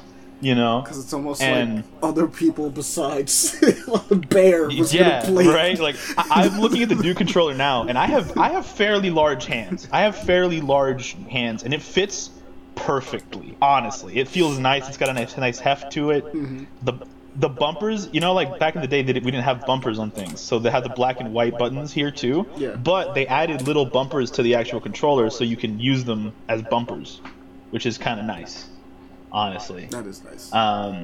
It's pretty cool. I'm not gonna lie, and like the triggers feel just like the old triggers, and I'm just sitting here like imagining me with like my little baby hands, and I was like, there's no fucking way I could have used this thing. Like physically, I would have had to lay it on a table and use it like that way, like as a stick, like a fight stick essentially. He's like, how did I do this? Because this thing is massive. You're like looking at it like, how did my hands work? Like, I don't think as a kid I would have been able to use this thing. Honestly, I probably would have had to like extend my fingers and shit. But now that I'm a grown ass man, feels amazing. And it's got that cool screen thing, and I just sit there and touch it and press it and watch it just for fun. I'd have to get my hands just so cool to see. Honestly, I'd need to just know. $70 on GameStop. Oh wow, that's not bad. I'm gonna pick one up. Oh wow. That's kinda yeah. He sent me that. He sent me a Hot Wheels of the Warthog from Halo that they made a couple years back. And he sent me it's not a Funko Pop. It's not a Funko Pop, but it's like a tiny little figurine, like a chibi figurine of Roadhog from Overwatch. Which, I'm not a huge fan of Overwatch. I played the game quite a bit when it was popular because it was a fun shooter. But Roadhog, in my opinion, is like the definition of peak character creation. Like that is, in my opinion, that is what I look for in a character whenever I go to pick one. It's like, hell yes, big boy. Like it just instantly drew my eyes and I love him so much. This dude looks dope. I love it was freaking great, dude. I got a ton of shit. My mom sent me a ton of Pocky and stuff from the US. Peak. You may not like what this looks like, but this is peak male performance. Bro, I don't care what anybody says. People always were like, dude, Roadhog sucks. He's like trash here. Even when he was like, they nerfed the fuck out of him, to be fair. But like, the way that I played him, you're just an unkillable tank. Being able to heal yourself on the move when they added that to him, bro, that was it. I was like, hell yes. They could only improve it by making it an area of effect healing kind of thing. That's the only way they could improve it. That'd be rude. Like having him gas himself up and it does an area of effect kind of healing. That'd be the only way. They're reworking. They're reworking. Maybe. I don't know. If they don't add Roadhog to Overwatch 2, I'm not buying that fucking game. I'm already not thinking they're buying that game. Don't worry. They have everybody. They're gonna have everybody. You know. We're reworking all the tanks and turning one. I hope they don't get rid of his hook. I love the hook so much. It's so fun. You'll never. You want to guess? You want to guess, Monty? Yeah. No. I mean, he's literally a tank, but like he's the only. I love playing him because like. Yeah, DPS into a tank. Brigitte's a tank. DPS into a tank for sure. Brigitte's a tank. Oh right, she's a support. No, but yeah, Brigitte's a support tank basically. Yeah. No, DPS into a tank. What's his name? Bastion. You'll never guess. No, you think that? Wait, do you say DPS into support? No, into a tank. Into a tank. Oh, DPS into a tank. It's Doom. Really? No, they're making Doomfist into a tank. Who? Yeah. If they say Genji, I swear to God. There's no way they can make Genji a fucking tank. What, like Reaper? Are they making Reaper a tank? They're making Doomfist a tank? That's fine. That makes sense, honestly. It'll work. No, it doesn't, though. The whole thing about him is mobility. It makes more sense than, like, Genji. It's the fist. He's a mobile fucking tank, dude. That dude's a fucking mobile-ass tank. That's probably what it's going to be, is that he's a very fast tank.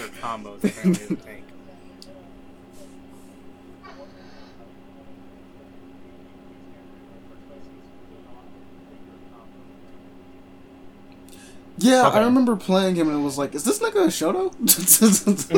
Did they just people, good Doomfist players on Overwatch are genuinely scary. Because not many people use him because he's very hard to use, but if you run into people that know, like running into a guy that's like mained him for like 1,000 hours, it's impossible to hit the motherfucker. He's like everywhere at once. It's so annoying. You ever gotten bitch slapped 14 times before even being able to see the guy that's fighting you, you know? It's insane. He juggles people, which is fun to see. He'd be good for an Old Spice commercial. Yeah, Doomfist would be great for an Old Spice commercial.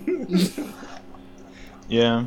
But like I've been reading the comic books that Amani gave me because it's from the Immortal Hulk run. I finished it. I actually finished reading the Immortal Hulk. Like online, but I'm like running through them all, the ones that I have anyways. Like here, because like reading them physically is very different. The pages feel so nice, dude. I'm gonna be honest with you. Also, Amani, when I told you which ones I had, I realized I'm an inept person. I didn't read it right. So I have to give you the numbers of what I have, so you can have those written down. Okay. But there are like 2 of them you sent me. You remember the big one that you sent me that's got like a bunch? Mm-hmm. That one is like 2 of the ones you sent me are basically that big one that I have. And then one of them is like the continuation after, but like I finished reading it, but I'm rereading it again. And honestly, I don't care because if you haven't read the Immortal Hulk comic book run and you are in any way, shape, or form a Hulk fan, fucking read this, okay? Like you have to. This is amazing. Fuck it. Even if you're not a Hulk fan, do you like anything Lovecraft or like any kind of like 4th dimensional shit? Read it. This is amazing. They did good shit. They did some ridiculous shit. If you ever want to see something that makes Hulk look small and meek, you need to read this. Hulk for scale. There's a point where I literally said Hulk for scale when I was showing them the art, and it was just like, what the fuck? How can you Hulk for anything scale? That makes Hulk look puny is usually just not okay. Make a little gold star down there. So like, yeah, I've been reading those, which I just got to like the second issue that you sent me, which I think is like 6, 7. Yeah, 6 through 10, mm-hmm. Or 6 through 11, whatever the fuck. And I got to the part where he fucks up the Avengers again, you know. And it's always so satisfying seeing Carol Danvers get the absolute dog shit punched out of her is hilarious. Oh, yeah, every time. No matter what form it's in, seeing her get the shit knocked out of her is hilarious. It's never not funny. Not Carol Danvers. No, her specifically, definitely her. Now, this is not because she's a woman. This is by no means because she's a woman. It's because I just hate her character. Oh no, she sucks. If this was Kamala Khan, I'd be like, oh no, don't hit her. Dude, if this was Kamala Khan, I'd feel bad. I'm like, no, poor girl, she didn't deserve this. She didn't do anything. Kamala Khan's an actual child. You know? If it was but, like, Monica Rambeau, they do pull up with like the lineup they pull up with him on the first time they pull up on him, because throughout this comic run, they don't pull up on him once, they pull up on him like 4 times, and he beats the dog shit out of him almost every single time. I don't know why they keep pulling up on him during this. And it's stacked. It's a stacked team. Like, you've got Captain Marvel, Thor, She-Hulk, you've got like Iron Man in the Hulkbuster suit, the version 2. You got fucking Robbie Reyes, like Ghost Rider, and T'Challa. They just show up out of nowhere. These are not niggas. And it's just like, we're gonna do this. He beats the fuck out of all of them. He's like, are we doing this again? Y'all, I'm ready. It's just like every time. It's every time. Also, I one part that I missed, I don't know if when I was reading it online they just didn't have it, or if I just missed it by chance. Mm. The part where there's a part in the comic which, spoilers, I guess. This is like an oldish run, and honestly, it's not much. But the part where Hawkeye like actually kills Bruce Banner, you know, yeah, and like uses that he uses like these two spoilers, arrows made out of gamma radiated vibranium. World War II, I think. They had to come back to it, but it's something that happens in Civil War. I believe it's Civil War. Yeah, it's like a throwback. It literally is like it's a throwback to something else. But like, straight up, like he like the arrows that he uses to kill him were made by Bruce Banner so that he would kill him. Basically, he wanted to die, and he fucking has him shoot him in the hypothalamus in the head, and then put another one through his heart. And it's like gamma radiated arrows, made of gamma radiated vibranium arrows. So like. Wow. He wanted to make sure he was fucking dead, you know? Like, he was not taking any chances. Like, I am not coming back. He literally, that was the plan. It's like, I want to die. I would like to no longer exist. This is back, the best way for it to happen. Change in me. The main thing with that one, too, was because of the fact that during Civil War II, one of the visions or that they had was that Hulk just murdered everybody. There's a vision at one point in the comics that's just Hulk surrounded by all the dead Avengers, and like he's using Captain America's shield to bash someone's fucking skull in, while in his other hand he's just holding Spidey, and like you see blood pouring out. Miles, and he's just crushing him. Miles gets like it's one of those things, and it's like Miles is like in his hand and he's getting slowly crushed, and it's like, oh my god, holy shit, not the boy. He died. No, because it's like it's a vision. That happens. A really brutal. Like everyone is dead. Everybody around them is dead. He's using his shield to beat the fuck out of I don't remember who. And then he's just got Spidey in his other hand. And the thing is, like, as far as I know, Hulk is usually, like, all Hulks and Bruce Banner. Not just, like, Bruce Banner, but Hulk is pretty chill with Spider-Man. Like, he usually is like, Spider-Man is my friend, you know? And the idea that so, like, him killing him Spider-Man is like, damn. Is like, no, why would you do that to him? It's like, damn. I mean, I don't think it's a question of could he. I genuinely think, that'd be a fucked fight for Spider-Man. Or he could hold his own. Yeah, that's. He could hold his own, but it's a Hulk, man. You know. I mean, there's a reason why in that vision he's like the last one still standing, but it's like, oof. It's like, oh, that's not. You're not getting out of this, man. That's not easy. It's not easy at all. Like it's not easy at all, you know. And it's just like. I'm reading again. Honestly, dude, the art looks so good. Like, seeing it in, like, you know, the renderings online, it looks really nice. But seeing it in person is like, oh, it's so, like, dude, I miss reading comic books like this, honestly. It's been a while. You get to see every little detail. Yeah. There's a part in, like, the first, I think it's, like, the third issue, I think, where there's, like, three different people giving their like, their witness of, like, something the Hulk did or something that, like, happened with the Hulk. Testimony. And all three of them are, like, they're all each time that they're saying what they thought, what they saw happen, it's all drawn in a very different art style. Like, when the cop is talking, he's like, yeah, no, the Hulk is, like, one of the founding Avengers, you know, he's a little rough around the edges, but he's the homie, you know, he's the Hulk, he's saved the world multiple times, I like him, you know, he's a respectable guy.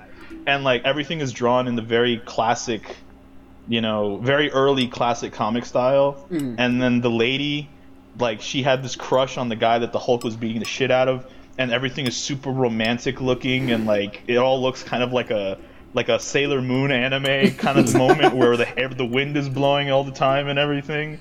And then the third dude is just some fucking, you know, country hick dude who Hulk crushed his car, and, like, he's just drawn in the most plain, weird, like, just plain style you could think of. And, like, it just goes back and forth between that. I cannot imagine how fucking annoying that must have been to do, because they do it a lot in this comic run, and that must have been a bitch.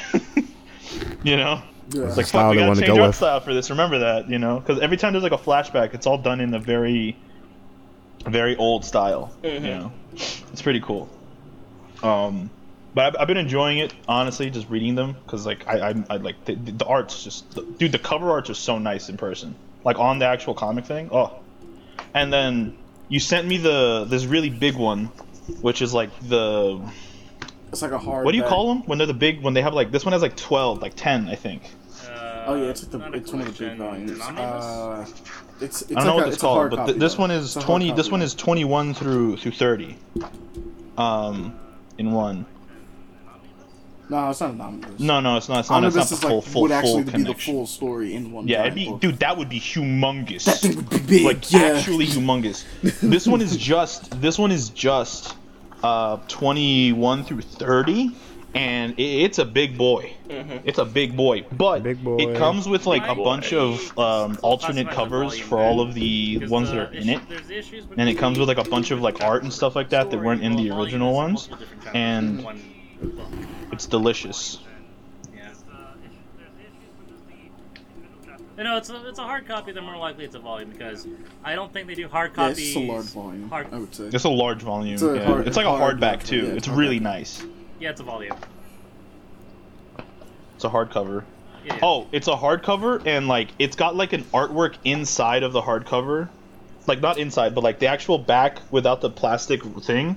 It's got, like, this really cool artwork on it, too. I can't decide if I want to leave the plastic on it or not, because it looks good. But, like, with the plastic on, but it just looks so just nice without it. And, like, it's dude, it's, I really do appreciate it. Amani's a homie for everybody out there. Just know Amani's a homie. He absolutely always is. But I've been enjoying rereading it, just, you know, everything, whilst eating my copious amounts of Pocky that my mother purchased for me and sent me, because I can't find those down here. Or, like, it's really hard to, and they're very expensive, really, more than anything. Like, dude, I sent Amani a picture, and he was like, I need to go get some Pocky now. But, like, she sent me this stuff called Pejoy, P-Joy, P-E-J-O-Y. Yeah. And I thought they were just going to be, like, off-brand Pocky, but it's not. And it's honestly, like, kind of delicious. They, like, take the cookie that's, like, the biscuit that they kind of use for Pocky, but it's hollowed out, and they fill it with cream, and it is so good. So good. I highly recommend. I highly recommend. Sure you have in New York, for anybody out there can find it. I look for it in New York.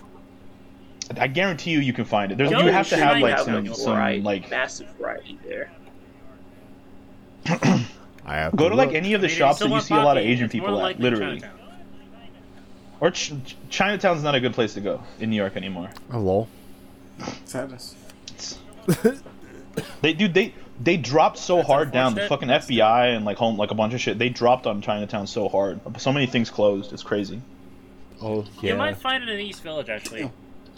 Unfortunate for Chinatown. But they will for sure have, like, you know, like something. That food's there, like that. The homies that are in Greensboro, North Carolina, go to Super G Mart. Put it in your fucking, in your GPS and go there. Yeah, if you want to find cheap groceries, fucking go there. It's insanely cheap. True. That's where we would buy all our vegetables and everything when we lived there. Intercourse? Yes. Intercourse? Yeah. Oh, yeah. I forgot there was a place called Intercourse in North Carolina. That's awesome, bro. You could say you're an intercourse. You're having intercourse Leon, every day. Hey, Leon, you'll love it here. Yes. The Amish. The Amish. Degeneracy, yet not degeneracy. It's so it's close. The city. That. What, it's the name. It's the. I don't know. I guess it's literally intercourse. Like maybe it was like in between a bunch of different like routes. Maybe I guess. That makes even less sense. That's so fucking funny. What the Amish doing over here? Sense of humor, and then like he said it as a joke, and they took him seriously on it. How much you want to bet? Yeah, wait a minute, that wasn't. He made it as a joke, and like nobody had heard that kind of joke in a while, so they were just serious. I don't think so. No. Oh. I'm good, man. I'm good. But that being said, it is 2:00 for me. I gotta get up at 6 a.m. So earlier than that, actually. So. I love you. 4 more hours. Let's go 4 more hours. Technically 3 more hours, but we'll see how I function. Right. Have fun at the zoo, man. So I'm gonna head out. I love you. You guys have a good one. Night, your subscription fee for the Leo has expired. I must leave. I miss you so much. I will. Bye. Yeah, I mean, he leaves right as I'm ending my week too. That's pretty funny. Perfect. It's unfortunate. But yeah, other than that, you know, we've been kind of gaming a little bit here and there, and it's just been chilling, you know. So it's been my week, you know, a lot of just chilling. Yeah. Time for and I'm Davon, who's the only one left.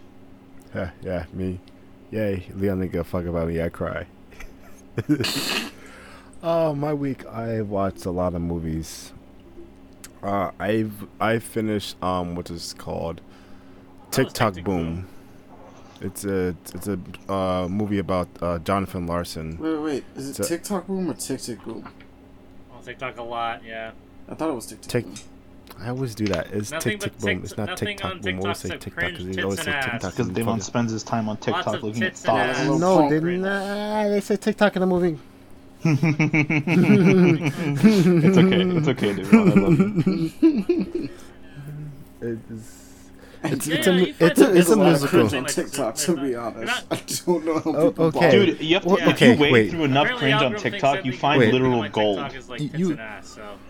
Oh yeah, the algorithm is whatever you want it to be. My sister, she has a TikTok account. No, I'm not gonna share it. That being said, I don't even have TikTok installed. I'm gonna be real with you. Yeah, I'm talking to the audience here. Please, God, don't. I don't want it.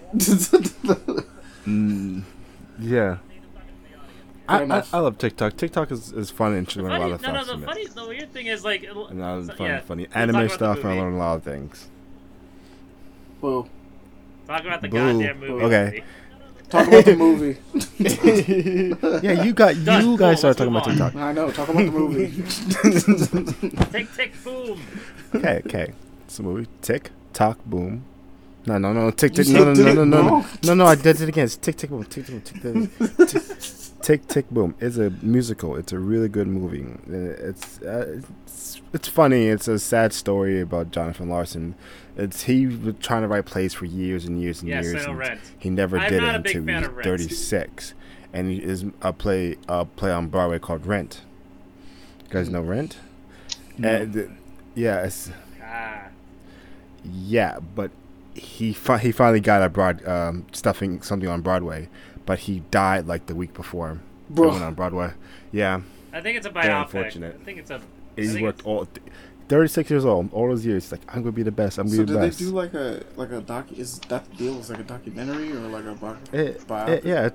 It's just him him trying to do his first play, and it's him trying to write stuff and him living in New York City. That's so unfortunate. Yeah. Not just that, like, luck. Though, to be fair, that's how it is with most of the greatest creators, which is weird. They don't actually get to see their success. Very true. The ones, the unknown ones.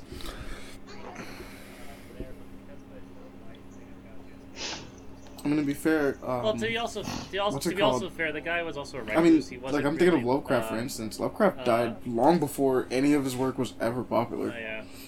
That's unfortunate.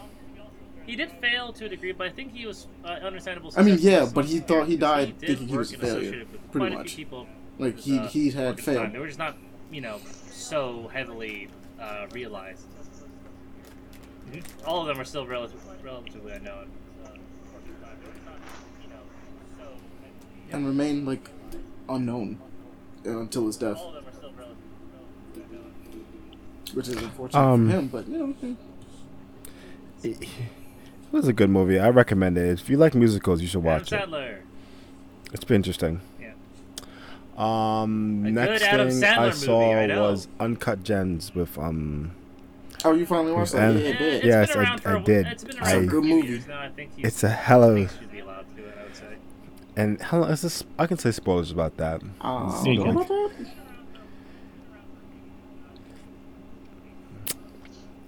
Yeah, that ending kind of fucked me up. I did not see that coming. Maybe just don't say the ending. I'm just gonna say that then. Yeah, ending, that's fine. That's fair. The idea is you kind of want people to watch it. It's one of Adam Sandler's more dramatic. Oh, it's a great movie. Fun movie. Dramatic, definitely go watch it. Ironically,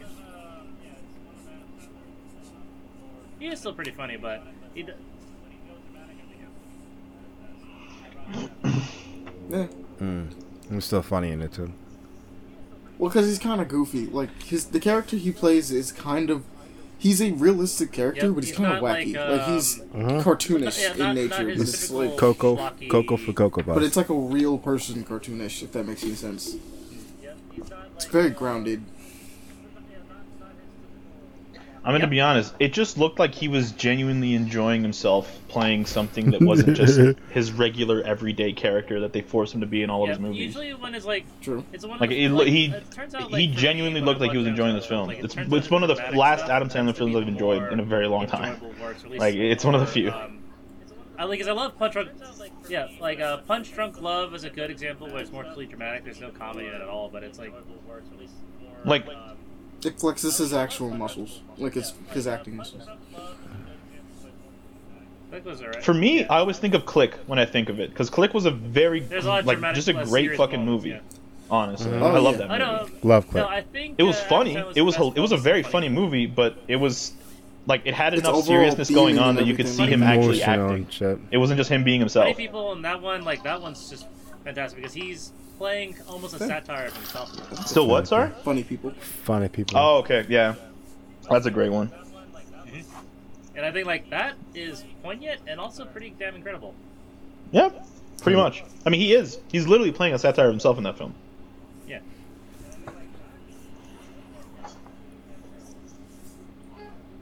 Bravo, we did it. Funny people. Yeah. So continue, Davon, sorry.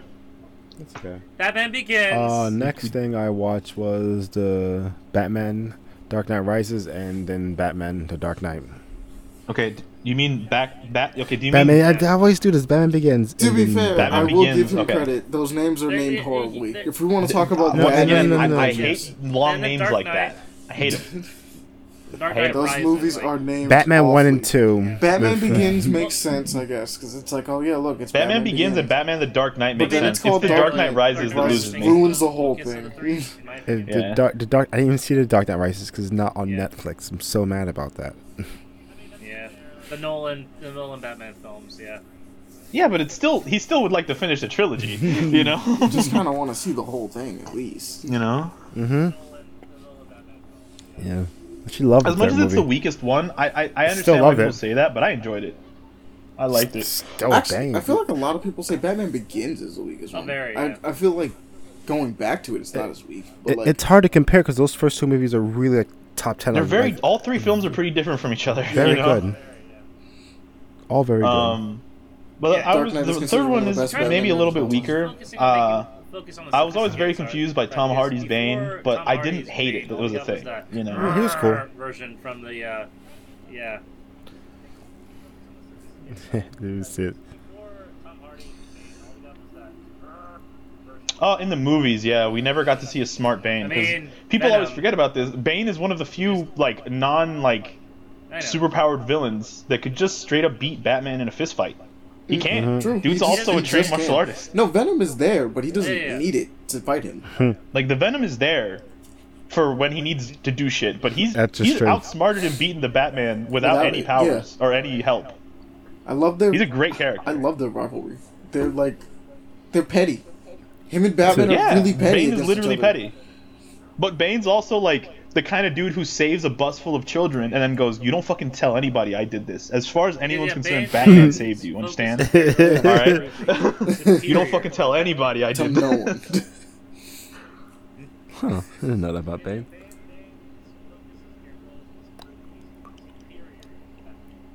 They literally have break him. Thing where it's like Batman broke his back, so Bane Bane broke Batman's back. Everybody knows that one, right? And then there's a comic thing that happens, where Batman snuck in, went into his state, his place, needed something from there, but he devised himself a plan so he would get captured so he can break Bane's back. Then he leaves. He literally did it just to say, "Fuck it, I'm back, bitch." You know? Yeah, I can do it too. At the moment, and Bane was like, "I remember that." And I think right now Bane has the last laugh because he broke into Wayne Manor and killed Alfred. But yeah, right now he's got a pretty good one. But I'm should have watched out. Alfred do be dead right now.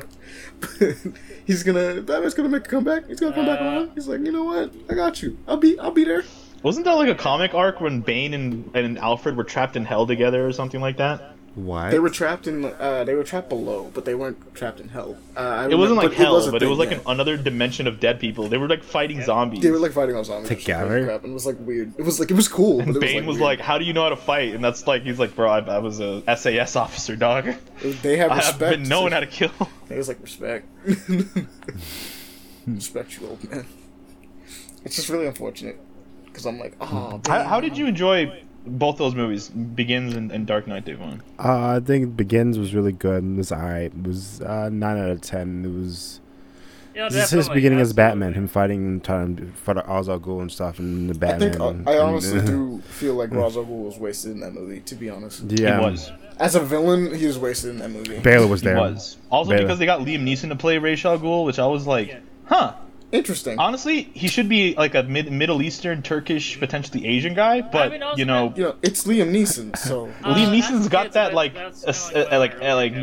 ethereal vibe to him. You know what I mean? So I could swallow that pill very easily. I was confused on that one. And Raish is the appropriate pronunciation.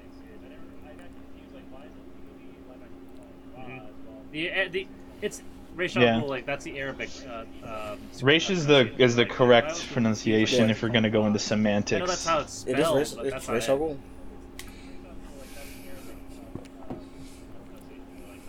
Yeah. Don't about it. I prefer Raish. I've always gone back and forth with saying that man's name. It really just comes off. I don't know which one I say it when I say it till afterwards. I do prefer Raish, I think. Raz, same shit. No, just... It's literally not.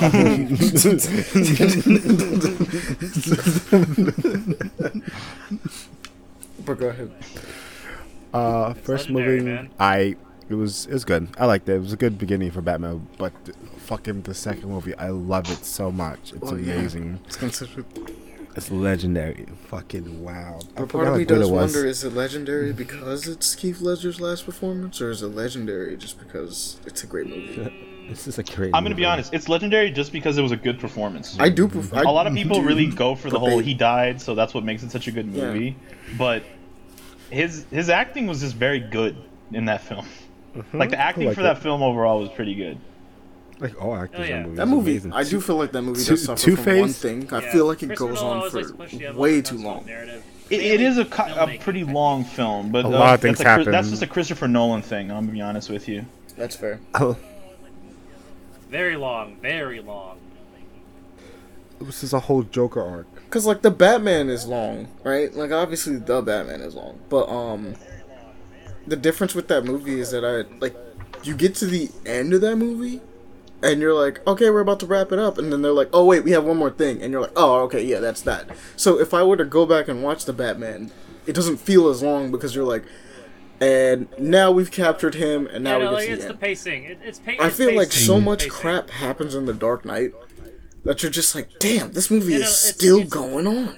Yeah. Like, no matter how many times you watch it. It has that feeling, but it doesn't have the feeling of, oh my God, oh my Jesus Christ, there's like nothing going on. And it's never there's just a lot happening at all times. It's never that it's nothing going on. It's just like, you get to a certain point in the movie, and you're like, I still got like half the movie to go. Wow. Like, I am still gripped to my seat, understanding what Alfred's saying about the Joker. Like, ah, literally one scene is just Bruce. No. Like Alfred's description causing some men just want to watch the world burn. Yeah, I'm gonna make this pencil disappear. That just kept me gripped to my seat. Like, oh, that's good. That's really. Some men just want to watch the world burn, Mr. Wayne. Mm-hmm. My name's Michael Caine. Some people just want to watch the world burn. It's a good line. Indeed. It's truth. It's facts. You burned all that money. The movie came out in 2008. And you burned the Asian guy on top. Let's always forget about that. Like the guy. Dude, this movie's been out long enough. This movie's been out long enough. I think it's one of the most popular Batman movies. I wasn't thinking about spoilers. I'm just thinking about what's his name. The Asian guy. The main Asian guy. Yeah, that's... Yeah, the character. When they burn the money, he's on top. When he's up there. Yeah, Chow's on top being burned alive. You have to remember, this is still PG-13. Oof. No, I think that's a great example, because this is PG-13. No, I was thinking about those watchers, like, wait. No, I know, but they don't show him, like... Well, they don't show... You say that, but they definitely burn What's-Her-Name to death and burn half of Harvey Dent's face in that entire movie. And they go pretty hard on certain aspects. Dude, the Harvey Dent CGI still looks pretty good. It does. Mm.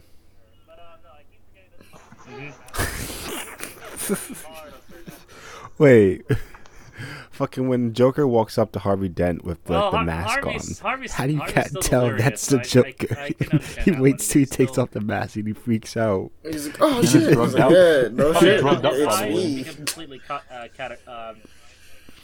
yeah. I mean, I feel like after having half your face burned off, you'd probably be seeing a little weird. No, it's beyond that because fully exposed. That thing is. Yeah, that eye shouldn't be there. Is another thing. That eye should not be there. Oh yeah, but you know, comic books. It's working. He can't. Out of curiosity, because I can't remember. How does he blink? Aaron, he doesn't blink that one. Aaron, out of curiosity, in the comics with Two-Face, isn't it acid? Am I tripping? It's acid, right? Yeah, no, you're not wrong. That's in the comics, he gets acid thrown in his face during one of the trials that he's in. Okay. That makes more sense as to why like his eye kind of still exists intact. Yeah. In the comics, it's not like burned to the muscle. His face is literally just like acid burned, basically. Yeah. That's really better, honestly. Because of the Dark Knight, it changes to like more realistic. To fire, you know. Yeah, like that. Oh, because it also like where's the because when he gets charred, it looks cool. Don't get me wrong. It's really funny to me though because I'm like, damn, this guy can never eat again. He shouldn't be able to talk. He shouldn't be able to talk, you know. When he gets charred, you actually notice his suit is still the same suit he got charred in. So the left side of the suit is still. Yeah, the left side of it is like all burned up, which is cool actually, because like think, you know he actually. I feel like they kind of took that from a little bit from the Arkham games a bit, you know. But, the Arkham games, that's what he's like. That's what it looks like too. No, I think Arkham City came after the Dark Knight. The Dark Knight. Arkham Asylum. It's in City. No, we encounter him in Arkham City. I don't know if that came out after. It was, but I think the character design wasn't. Was it after? Then maybe the reverse. You know? No, but even still, Arkham City was probably in development before that. Of what Two-Face should look. Mm-hmm. He was, he was acid burned. I know. He was acid burned though in the Dark Knight. I mean, in Arkham City. Mm-hmm. Yeah. Because in Arkham City, you rescue Catwoman as she's about to get dipped in acid by him, and he literally makes a joke about it happening. Let's see how you like it, kitty cat. And then he is about to drop her in there. I know, he is acid burn in the gameplay. Yeah. You notice like his purple man is smashed. Not the Batman and Batman. Yeah, it looks a bit more realistic to what a scarring and burning would actually look like compared to just it being purple. You know. Yeah, it's that was interesting for sure. Definitely not Batman Forever. I did enjoy Tommy Lee Jones and Batman Forever as Two-Face. Like in any sort, any source of like, I understand it because his Two-Face. That movie was just interesting in general. Like, something I think a lot of Batman fans try to forget. Like, oh, that's not how Two-Face worked, but all right.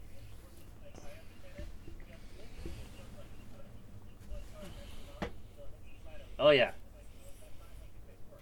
Yeah, and he literally gets killed because it's also Batman straight up kills somebody in that fucking movie. Like, by the way, oh yeah, Batman straight up kills Two-Face at the end of that movie. Yep. He like Two-Face flips his coin in the air, yeah, and he just throws a bunch of coins at him, and he's like, "Which one is my coin?" And he freaks out, and he falls off a ledge and dies. So like, Batman straight up kills Two-Face in that movie. Two-Face was Billy D. Williams. Without question, he does not try to save him all that much. After the Dark Knight. Okay, also, Pele, I would like to apologize. The entire Arkham series, after the Dark Knight movie itself, after the both Dark Knight movies, not the last one. I was thinking, I think that came after. Yeah, but more you know. Like the entire Arkham series is afterwards. I mean, the current Batmobile, like from the Arkham games, definitely took a big inspiration from the Tumbler. It's probably taken some, yeah. But I mean, to be fair. Oh yeah. They did take from the Tumblr, but it's also to be fair kind of though, weird because the Tumblr might be one of the coolest fucking Batmobiles. It is one of the coolest. It is. Though for some reason the Hellbat was the scariest one. Yeah. Somehow they did that. Sure. The freaking Hellcat Batmobile, man, it's been the scariest. I mean, the Hellbat is literally a fucking Dodge Challenger that's been stocked up with like rally suspension, and then they just tied a fucking jet engine to the back. To it, and like, somehow it's really scary. Put a motherfucker in a car that looks like that. That man has no fear. That man does not care if he dies. Like, you see the inside is like, he's ripped all the internals and everything out, you know? If you're a car dude and you see something like that, that man does not give a shit about his life. He's willing to die right here and now. That's a jet engine. If that shit explodes, he is so fucked. Yeah, that's experimental as shit. I don't trust that on anything I would drive.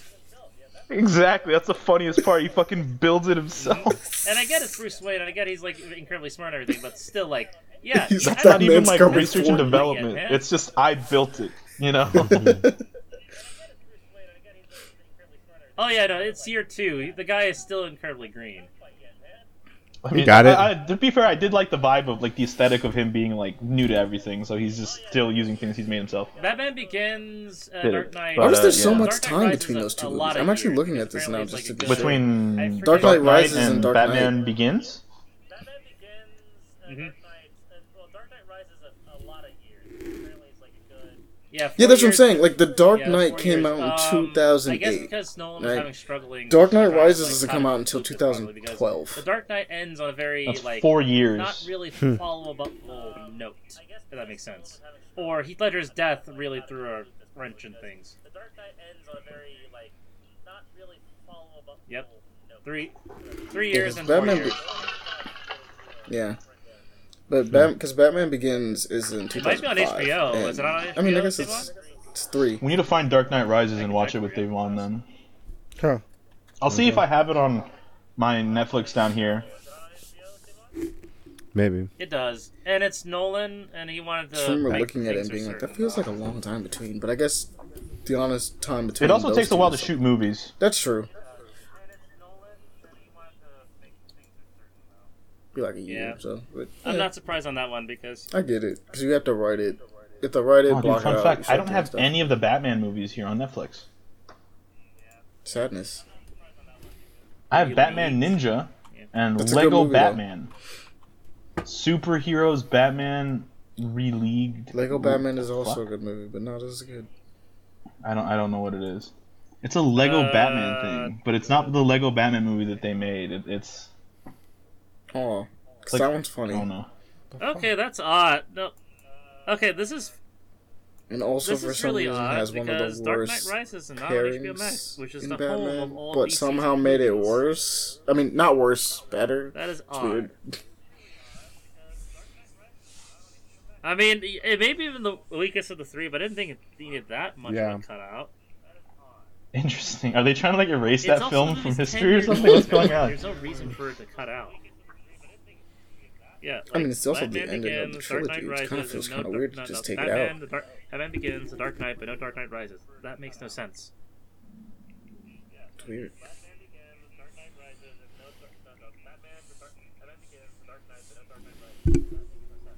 Very unfortunate. I try to look for it over there. It was very sad. Arkham City really came out in 2011. That's crazy to think about. I didn't touch that game. I'm mad later, though. You can buy that thing for $2. You can get off of eBay. Oh, you can get it off for $4, apparently. And at GameStop, it's $10. That is definitely a steal. That's a steal. To get the entire Arkham City game for like $10 with everything, that's actually villainous. That is an actual steal. Devon. I wasn't even a huge fan of these games growing up, but I did play Arkham City, and I was like, this is a pretty good game, though. This is type fire. Everywhere. Apparently, it's the only one. Yeah, it's the only one that's not available to stream for some reason. Oh, what? I knew why? That. I figured that. I don't understand it. Why is it for? Yeah, it's the only one that's not available to stream for some reason. Why? That's so weird. Also, side note: did you guys know that the PC one, Arkham Asylum can still break PCs? I don't understand how that game did that. But it could still reach a point. No, I mean, like, it's like the effects that they got going on to it have reached a point that it's like you could run it on a high-end PC and be like, oh yeah, that's cute, and it'll just explode. Like, it'll just stop it. And you're like, whoa. That's fair. I know, it's Arkham Asylum. Like, has no reason. Warner Bros. When Arkham Knight came on PC, people get but that's Arkham Asylum. Man. It was bad. Arkham Asylum is still breaking PCs. Arkham Knight came on PC, people shitting on it. Because it was one of the worst ports of all time. Stank, even though it was ran great on console. Like, oh, that's unfortunate. It was literally horrible, a horrible port. And because of that horrible port, reputation of the game, Stank, even though it was 2016, Arkham Knight. Arkham Asylum came out in 2009. Arkham City came out in 2011. And Arkham Knight. Well, Origins is... Yeah, I don't... You're actually off by one. But Origins is in 13, and Arkham Knight is in 15. It's actually a prequel. It was prequel. It was the only one that also introduced the multiplayer. It wasn't, but it was meant to be like a in-between game. Which, I mean, it's not a bad game from what I understand. It's a prequel. It was a three-way multiplayer game where one side plays the Joker faction, the other plays Bane, and the other... Apparently it's good! The multiplayer for that was good, apparently. And they're taking that idea and making its own multiplayer game, Gotham Knights. Oh, yeah. Yeah, exactly. I remember that game. I thought that... Okay, I thought that was the concept. That's not exactly what that is. That is not at all what Gotham Knights is like at all. It's not at all. That's not even actually not close. To be fair, the game you're describing was an FPS based off of Batman and the Joker. Gotham Knights is like just the Arkham games but co-op. No, I did not. I just. No. Did you not see the gameplay for it? Oh, that no, it's literally just Arkham. It's just Arkham, like Arkham co-op. City and Arkham, like just that, but co-op. No. Yeah, it does nothing. Dude, that game doesn't exist. They took it off Steam. I have it in my library because I had it years ago. Oh, and Gotham Imposters. Yeah, Gotham Imposters. I assumed there was going to do another... Yeah. Yeah, no, Gotham Knights is... Yeah, no, it is nothing like Gotham City Imposters. They are trying to make people forget that game ever existed. That game doesn't exist as far as they're concerned. Like, as far as they're concerned, that game literally never existed. Yeah. They got... Yeah, I got it for free a very long time ago on Xbox 360. I remember having kind of fun with it, but I played it like 3 times. Let me see, Gotham Imposters. Did a nigga say Gotham Imposters 2? Who wanted that? I'm just curious. Nah, that game definitely came out. It came out in February 2012. February 27th, yeah, I remember now, February 7th, not 27th. February 7th, 2012. By Monolith Productions. Yep. First person shooter action game. 2007. Yep. Jesus. Amazing. I remember playing that and being like, this is weird, but I'm going to play it for a bit because I got nothing else. That was 15 years ago. Yeah. Yeah. Yeah, the year my sisters were born. Wow. That's crazy to think about, too. It's a wolf. But yeah. So, Davon, sorry. We got on a rant about Batman there. It's really easy. It's Batman. Yeah, I love Batman. It's amazing. I need to do more content about him. Or watch more things. Or just watch more comics about him.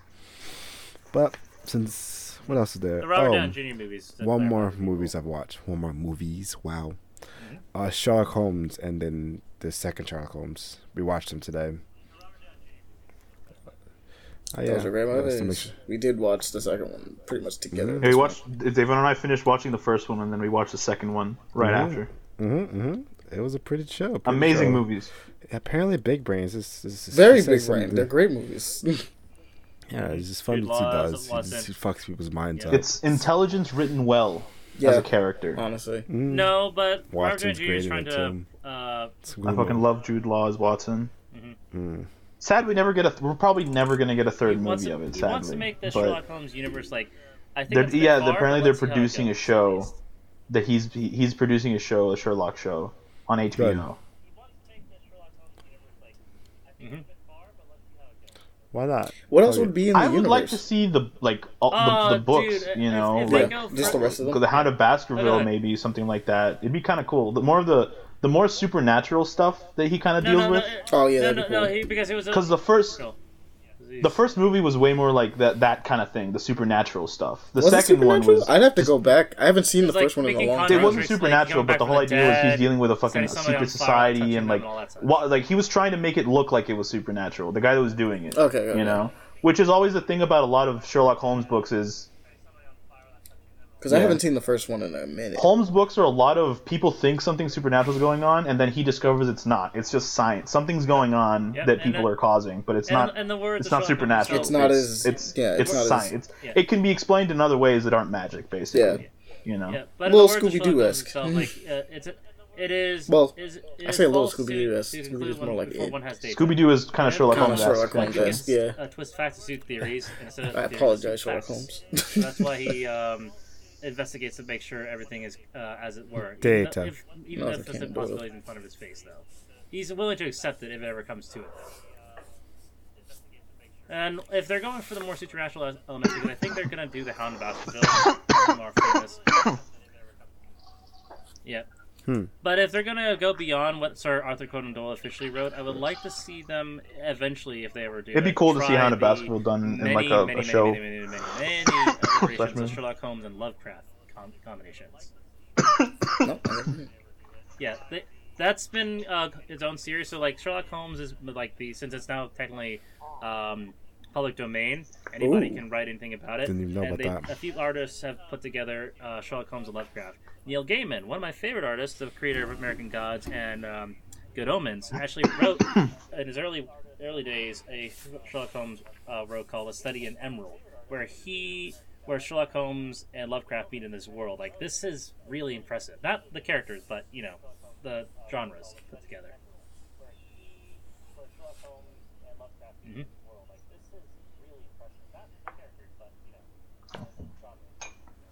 Oh yeah. I think that is always fun. Which one did you like more, the first one or the second one? First one. Yeah, Jared. Okay, that's fair. Yeah, I think the second one. Jared Harris is more interesting plot thing. Game of Shadows. I loved Game of Shadows. Moriarty is just such a good villain. They wrote him so well. He did such a good job with Moriarty. It didn't do enough. I almost wish we would have gotten to extend this and gotten a third movie, with him and Holmes. Yeah. So no, the rating that the second movie got actually was 68% on Rotten Tomatoes. People back in the those movies came out when 2012, something like that. I don't fucking know what the hell people at Rotten Tomatoes are smoking. I genuinely don't know. Game of Shadows, and I'm gonna sound like a kind of like, you know, haha, I know better than anybody. Is I personally think it's one of the best modern movies that we've made that has been made in a while, like in general by Hollywood. It's so like there's not a single moment throughout that movie where you're going, oh, what the fuck's going on? It's so boring. You're literally just sitting there trying to figure out what the fuck's gonna happen next for pretty much the whole movie, you know. It's got such good writing too. Like it's got a lot of like setup and payoff in the best possible ways. So many setups and payoffs. As a 59 and the final payoff is like 7.4. Dude, that the Game of Shadows is one of the few movies that I would personally give like anything above a 9 out of 10. I would think of giving it a 10 out of 10 just because I love the movie, but like I would give that above anything in a 9 at least. Like a 9, maybe an 8, but even then, it's like, why? So what part of this movie did something wrong? Apparently don't have, you know, too much. There's no plot holes that are gross. You know, you can see. You know. So No. Like modern day. Yeah. Modern day cult classics. In recent years, people have been going like, I've seen a bunch of videos in recent years of a lot of people going, "Why did people hate on this movie when it came out? It's so good." And I'm like, yeah, I know. They have become really, really heavy cold classics. I just, you know, I love them. If anybody wants to see a really good breakdown of both, like, some scenes in the movie, you should watch Filmento on YouTube. Filmento has, like, a lot of really good breakdowns. I'm just going through just reading some of these. No. They take elements from the book. I just think remember you saying, isn't this they're not following the books directly, but, like, there's elements that, like, ripped straight from the books. Yeah. They took elements from them. Okay. Yeah. They're not a complete one-to-one. They never wanted to go for a one-to-one, though, is the thing. Yeah, because one of the first ones I read, and this one's actually relatively recent, this is like a 2020 review for it, that says, still absolutely nothing like the Sherlock Holmes that is not true. Written by Sir Conan Doyle or any other film adaptation. And he said that is kind of not true. And I'm like, antisocial. They did, I don't know, man. That is very much what Sherlock Holmes was like in the books. He was an opioid user, he gambled, he was involved with criminals, he did pugilism. They gave him kind of like a weird wushu thing in the way he fights. One of them said that Downey is a terrific actor but cannot fake his way through subpar material. I don't get what these people were smoking. I genuinely don't get what the fuck these people were smoking. Yeah, the banter between Holmes and like I don't get what these people were smoking. Have been smoking because like the dialogue for that movie is great, the shooting is great, the banter between Holmes and Watson is fucking amazing. It said lots of problems here. This one just says lots of problems here. What problems though? I love when they say lots of problems here. What problems? Give me an example of what the fucking problems are. Because please, he actually knows how to write dialogue, and I like that. You know. Like, Guy Ritchie is one of my favorite, like, actual writers for movies. I fucking love Guy Ritchie. Fucking adore Guy Ritchie, because it, like, you can see the dialogue that they say, and it's like this is legitimate banter between friends. There's a part where they're like literally bickering like a married couple, and I'm like, no, that's legitimate banter between friends right there. That's what it sounds like. I know. That sounds like how I talked to Davon. That's what I always think of. That's how me and Devon talk whenever we're just alone, chilling. You know? Being chilling. I don't get what are they watching? What did you... I don't want to sound like a Rick and Morty fan, but was this movie a little too smart for you? Like, are you good? You know? The movie, to its own cause, the movie doesn't hold your hand. It expects you to pay attention. In some regards. But imagine them talking to us, and we're Rian Johnson defenders of the Last Jedi. No. I get it. Disregard the quality. No, disregard the quality. We're like them. Yeah, but that movie's that movie is not even like we're bad as fans of Star Wars. That movie is arguably bad as a movie.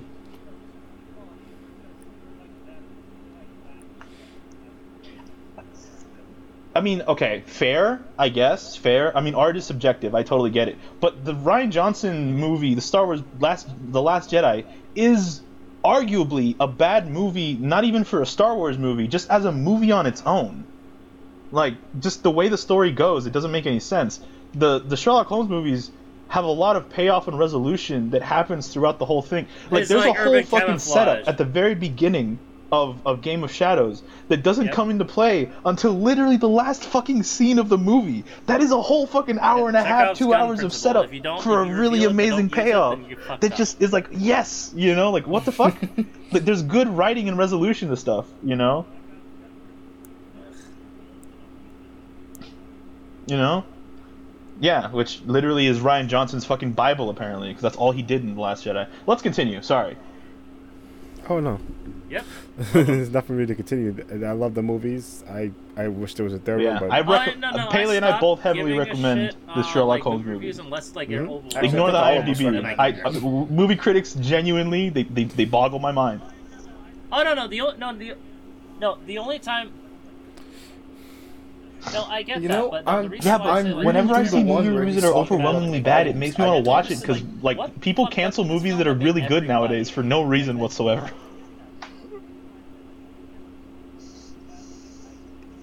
What? Also, need I remind you, Amy Schumer's The Leather Special got, like, a 98% on fucking Rotten Tomatoes. How? Cap. No, I'm not fucking kidding you. Yeah, they're capping. It had like above 90%, and I was like, that's a lie. Dave Chappelle, the Dave Chappelle Sticks and Stones thing, it had like 40, less than 40, I think. Yeah, it was like 40 something, and I was like, Lamal, are you fucking kidding me right now? Propaganda. It was hilarious. Also, please, if you want to watch the Leather Special, do it when you're so just barely consciously drunk. It's the only way you'll tolerate it. Trust me. Okay. Otherwise, it will put you to sleep and gross you out at the same time. It's weird. I'll watch. We should watch a Leather Special, Devon. Let's do that.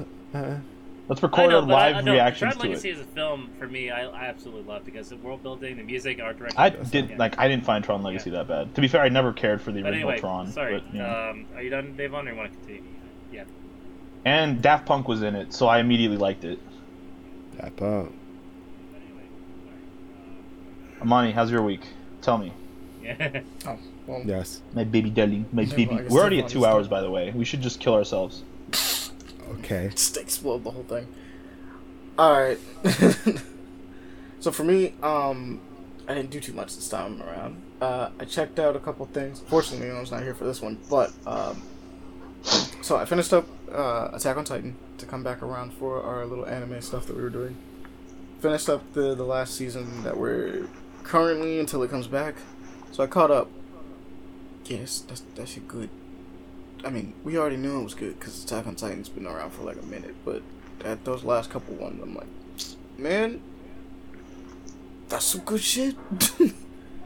I got kind of happy with the last episode that showed like a bit of a flashback, kind of explained how Aaron got to where he was. You're not the main protagonist on Attack on Titan. Makes a lot of sense. Wait, what?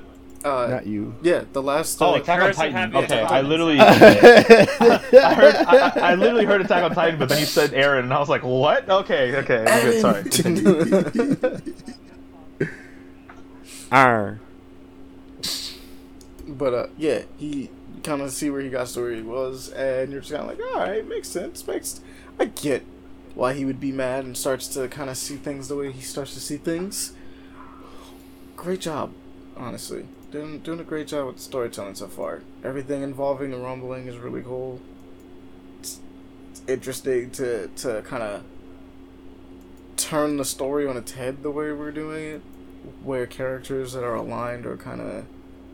We got an interesting party going on now.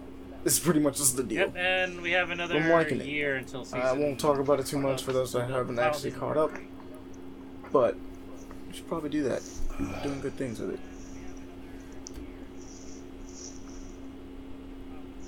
Yeah. They are officially expanding on it, though. I think they said that. I think we might have mentioned that on the podcast, but, like, they're expanding on the original ending that was in the manga, and maybe talking about it more and changing things up to make sure that it's more satisfying, which, that's fair. Another thing I finished... I didn't finish this. I actually got to check it out. That would be, let me see if I got this. Gachi Akuda. Gachi Akuta, which is a manga that came out that is really dope. People should check it out wherever you can read your manga at, because I can't find this on Biz, and I've been looking for an official site to check it out, and I can't find one right now. So until that comes up, find it wherever you can. But this is written by a Twitter artist who was the assistant for basically the author of both Soul Eater and currently finished up and Fire Force? Yeah, Fire Force. The art on this is really dope. It's like really cool. And as far as this is concerned, I'm looking forward into looking further deeper. I read the first chapter of this. I'm going to continue this. It got me hooked. But we pick up with what is basically this town with a bunch of rules. Very stuffy. They don't use their garbage, right? Like, they pretty much take their garbage, throw it away. They're like, they just, like, one of the first things they show is it's a doll that gets a rip, right? And it could be, it's honestly something you look at and you go, like, it could be easily summed up. And this, they're like, well, toy's broken. Toss it. Get rid of it. Like, we don't need it. And it's one of those things that as you look at it, it's like, okay. So we have this town that's kind of tossing away things as willy-nilly. They don't care. There's not this effort to try to fix or, like, improve or try to do things with themselves. They have this very stuffy, spoiled air to them. Right? So apparently, there's someone stealing their trash. They don't like that, even though they're throwing trash away that can be easily reused. So apparently, stealing trash in this universe, if you're stealing trash, punishable via death. Oh my god! Yeah, because that would not work in New York. They catch this man trying to take trash, and they start shooting at him. Jesus! Like, the police show up, and it's like, nah, get him, and start blasting. They just open fire. But homie gets away. He's known as like I think it's like a trash bandit or something like that. And he sneaks back across, and we see where he goes back to, and he goes to the slums, which surrounds the city. Pretty much, there is essentially a line where you have the rich and the spoiled, and the more poor, downtrodden people who are doing, you know, they're not like fighting the man or anything. They're kind of living their lives more, I guess, scroungefully. They take the things that they can find or whatever they can see, and they make it better. They reuse it. They recycle. They try to take what they have and work with what they got as best as they can. And we get our main character, Rudo or Ludo, depending on the proper translation on this. They use R in his name, but the problem is that R is kind of interchangeable for L, honestly, so it's not really short. It's not clear. But he's there, and he's chilling with his fellow Slumrians, we'll call him. It's not a word, but that's what I'm calling him. Fellow Slummies. But we find out that Rudo himself is also an outcast of the slums. Like, he is seen as a lesser because he is the child of murderers, essentially. His parents were like psychopaths that kill people. They're gone now. Mom, I don't know. Dad, they do talk about how they threw him into the abyss. Oh, right, that's a thing. There's an abyss that they throw people down as execution style for examples. But that's a thing we'll get into in a second.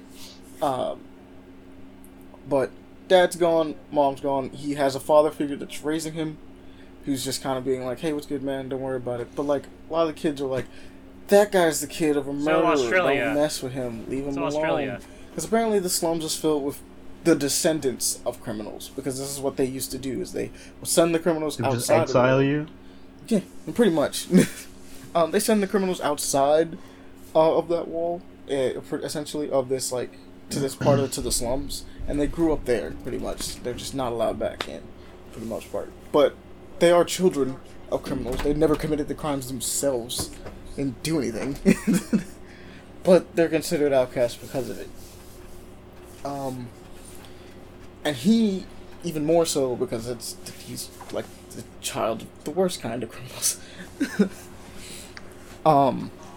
But you see that he has his own little shop that he has where he like fixes up whatever he finds, and he kind of sells them off, and he's like, hey, you can have this. You kind of see this little girl that he meets that he's round of his age, she thinks he's cute, whatever.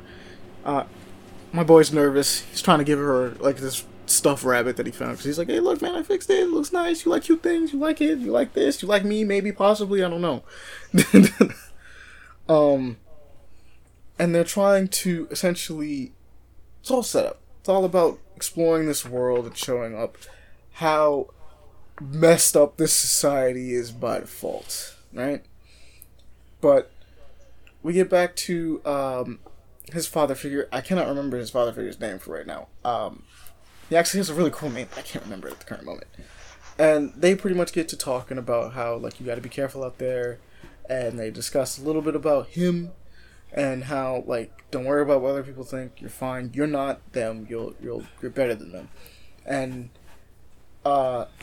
he also tells him, he's like, oh, yeah, and also stop going over there for trash. Dude, I do not need you getting thrown into the abyss for no reason. Like, getting thrown into the abyss over, like scraps that they throw away is not worth it. And if they shoot you, that's just as bad. And he's like...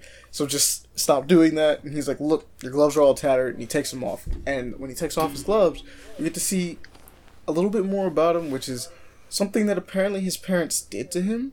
Was, and you see it on his body. He has these markings on his, like, hands that are literally whatever his parents did. They are scarred to shit. Like, when I tell you this kid is probably, like, 15, and you're looking at his hands and like, those things should probably be, like, they probably shouldn't work anymore, but he's just lucky that they do. With the way they got, he has them scarred, like they're scarred up because of his parents, his original parents. And I'm like, ooh, I'm glad he wears those gloves, because people just freak out when they see him. Like, they actually just, if they see his hands the way they are, they're like, oh god, the hell happened to you? You monster. Like, actually low-key monster. It's like, oh god. But the idea being is like, okay, cool. We've now established his home life. We've established a love interest. We've established a goal of, I want to be, like, you know, I want to prove to the other side that, like, we deserve it. We're, like, we're not, you know, we're not our parents. We do not inherently inherit the sins of the past. We haven't done anything. We have all of that. And it looks really nice. I'm enjoying it. And then a mysterious man shows up in the town. He's kind of doing little things, doing his little ducking around. He's masked man. He's looking kind of crazy. And he kills Rudolph's father figure. And you're like, damn, bro. Damn. And he bumps into him as he's leaving, like, the house. And he's like, what's up with that? And he goes back to go tell him, because it's like, I missed a part. But he, you know, he gives the girl he wanted his gift. And he's feeling happy. And he's like, yeah, I get to tell... my father figure, who's always telling me to stop being a punk, talk to this girl. He's like, I did it. He walks in, and homie stabbed through the chest with a sword. And you're like, oh, damn. That sucks. Emotional, damn it. Straight up. And then he runs up to his father figure. He's like, bro, what happened, man? Like, you bleeding. Can I help you? Like, can I save you? Are you going to be fine? And he's like, man... He just squeaks out the words "run" as best as he can. He's like, "What do you mean? Like, I need to get you to safety, only for the cops to show up." And they're like, "Yo, we got you red-handed. We know you killed him." He's like, "What? Why would I kill him?" He's like, "His blood is on your clothing." And he's like, "Cause I was right next to him as he was. What do you mean?" And they grab him and they literally take him. They string him up. They're like, "We're not listening to you. We got him." So they take him to the abyss and they're like, "Get ready to execute this man. Throw him over the edge. We'll never see him again." Keep in mind, they take him to the abyss. You see how far the abyss is? The abyss is like horizon. It's like It's like the ground stops and you look and there is nothing else. For, like, miles in whatever direction. There's no other land there. It's just the darkness goes off forever. And they're like, well, we're just going to toss them off the side. I don't know where this leads, but, you know, we've thrown all of our criminals and trash and everything we don't like down here. And my mind's being strung up, and he's like, I didn't do this. Like, no one here is listening. I don't know why no one is listening, but I would never kill him. Whereas a bunch of the townspeople are like, makes total sense. Living up to his parents, then. They would kill him. Wants a murder, always a murder. Of course he murders them. And then you see the girl he liked that was always there for him, that believed in him and was like, don't worry, you're not going to be like your parents. And she sees, and she's like, damn, I guess you really did turn out to be like them. And she drops the rabbit, just kind of leaves. And he's like, damn, nobody believes in me. That's wild. Y'all suck. Everyone here sucks. All of y'all suck. He's like pointing them out. He's like, police officers, y'all suck. Y'all don't listen to a goddamn word. I don't even know what kind of investigation this was. This is a sham. Nobody looked at anything. Looks at the people. He's like, y'all suck because, like, I've literally done nothing this entire time. And apparently, because I'm the child of, like, a murderer, I must be a problem. Even though I don't like hurting people. I just don't. I grew up with the entire intention of, like, hey, treat people kindly. I go out of my way to make sure that you guys are safe. And he's like, but whatever. Sure, y'all hate me. Y'all really need to look at yourselves in the mirror, pretty much. And then during this rant, he looks over and he's like, it's him. It's right there. It's that dude. He's there in the crowd, looking at me getting executed. What the fuck? I'll kill. And then the moment he goes to say that, they drop him. And my man wakes up at the bottom of the abyss, where all the trash is and everything like that. And he sees what I can only describe as, like, a demonic trash monster just chilling, vibing right in front of him. And that's where the chapter ends. And I got that far because I read the first chapter, like I said. And apparently this has been blowing up for a while. Like, people have been enjoying it. And, like, I think it's got like 10 chapters at this point. And I'm going to try to catch up. But what I've seen so far, and I'm looking at it, I'm like, I like where this is going already. We got some dark tones, some dark themes. We're talking about looking at reflections of humanity already. My man tries to resist there's actually the fact that, like, he mentions the word, I will kill you, like, as a thing, gets me thinking, because it's like, maybe there might be more to this, as far as, like, whether or not his parents did something to him, or whether or not, because it does seem like at that moment he's snapping, right? Like, he's having this moment of, like, yo, there's, like, nothing I could do to get out of this situation, and I didn't do anything. Like, everything about this is so fucked up. He's like, I've done nothing. I don't know what the deal with the trash demon is, but I'm sure as hell gonna find out, because that looks like it's gonna be interesting. I'm wondering how long it's going to take him to get out of the abyss. Is the whole story about going to be about him finding his way out of that abyss in the first place?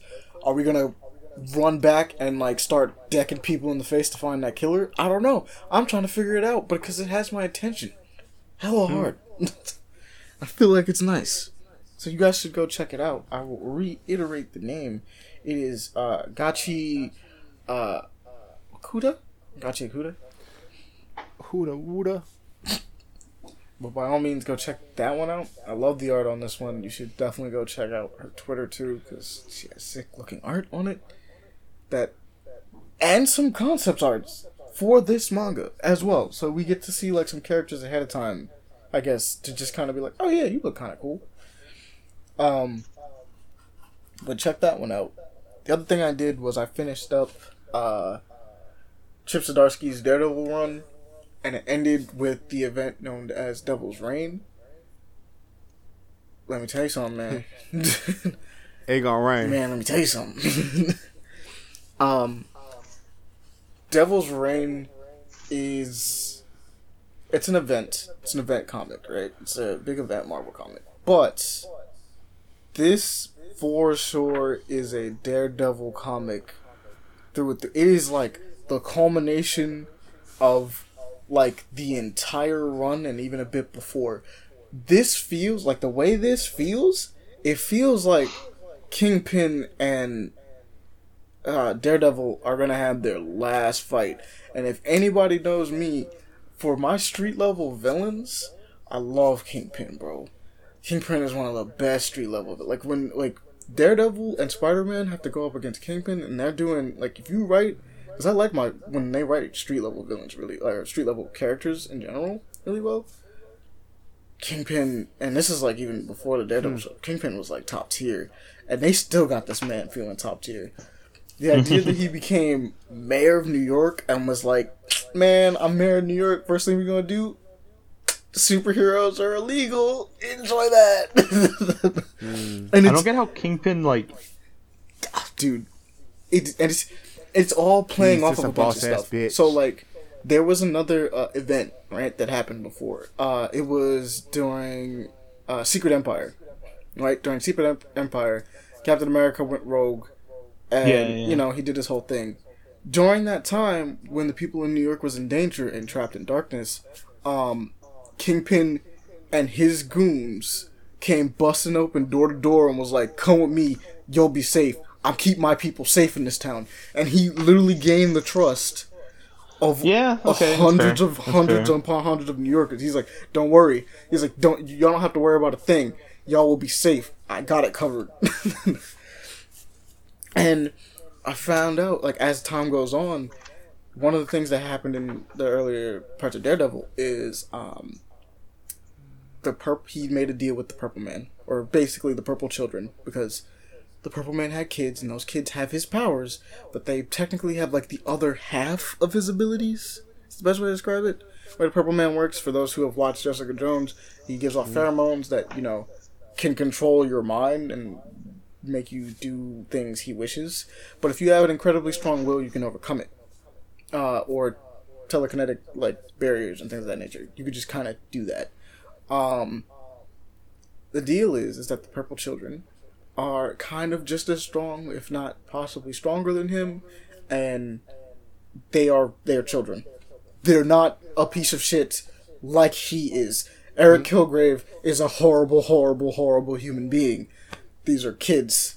They are not inherently horrible people. They are just children. So, with the right guidance, you don't gotta worry about that. Daredevil helped save them really early on, and they helped him by being like, how can we help? And Daredevil's like, yo, can you, like, make Kingpin forget who I am? Pretty much anybody that's not supposed to know who I am. Just, can we, like, get that out of their heads? And they was like, oh, man, say no more. We got you. I got you, dog. Say no more. Easy clap. And the thing is that Daredevil being the snarky asshole we know he is sometimes. Daredevil. At some point, went to Fisk. Because they were having a little disagreement and being like, it won't last long. And he was like, man, sucks to suck, because I won. It's not like at the end of the day you don't know who I am anymore. Eat a dick. And Kingpin heard that and was like, what do you mean? I know who you are. Shit, I don't know who you are. What the fuck did you do? I don't know, man. But I'm out. And he dips out. And Kingpin looked at that and was like, oh, okay. So it's personal. Okay, cool. It's war, Daredevil? I got you. And thus... this starts.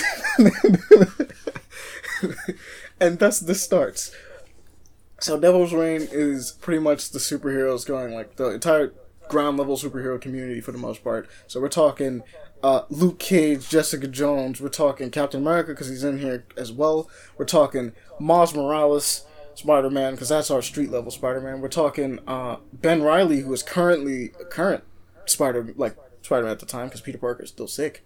But he's technically working with Beyond Corporation. I don't even want to get into that. There's a whole other extra legal thing that's happening with that one. He's like, but we're talking those characters. Iron Man showing up to be like, hey, man, I don't know about Fisk being mayor of New York. I'm like, I don't know how I feel about that. Like, he doesn't inherently have direct beef with me, but I know he has beef with all of y'all, so I figured y'all could use a heavy hitter. Just allow it. He's like, just allow it. He's like, I don't know about that one, Chief.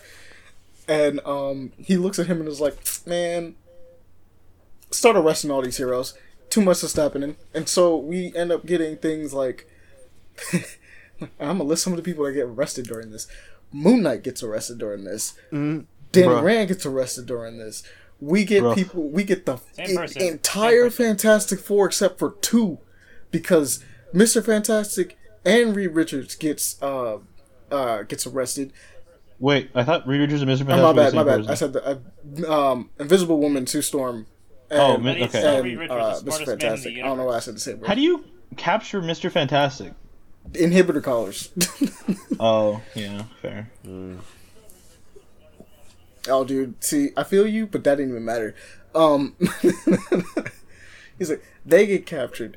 We're talking, technically, Daredevil's in jail because he accidentally killed a man. Because I mentioned that before when reading Chips of Dark, she's going, but he got out because he's like, dang, that's crazy, I got out on good behavior.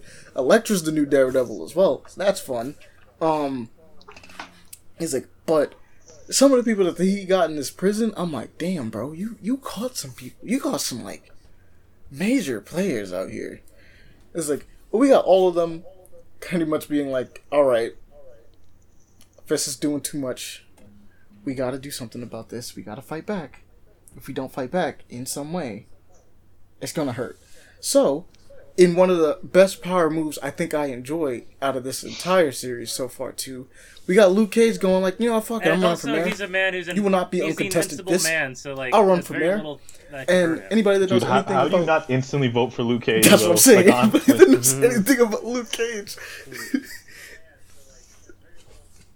Anybody that knows anything about Luke Cage, it's just like, wait, how do you just not vote? But it's also, like you said, Aaron, how do you just not vote for Luke Cage? Because, you know, he's a maybe you're racist. So he's...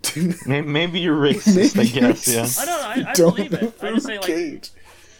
I know, and I absolutely believe it. I'm just saying, like, he's also one who can... This definitely still makes some attempts. Shot at them, you know? He throws supervillains at them.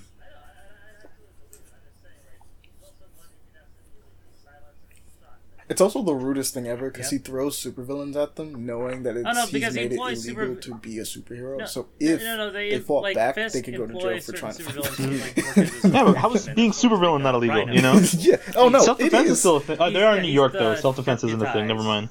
Yeah. Oh yeah, that's the Thunderbolts.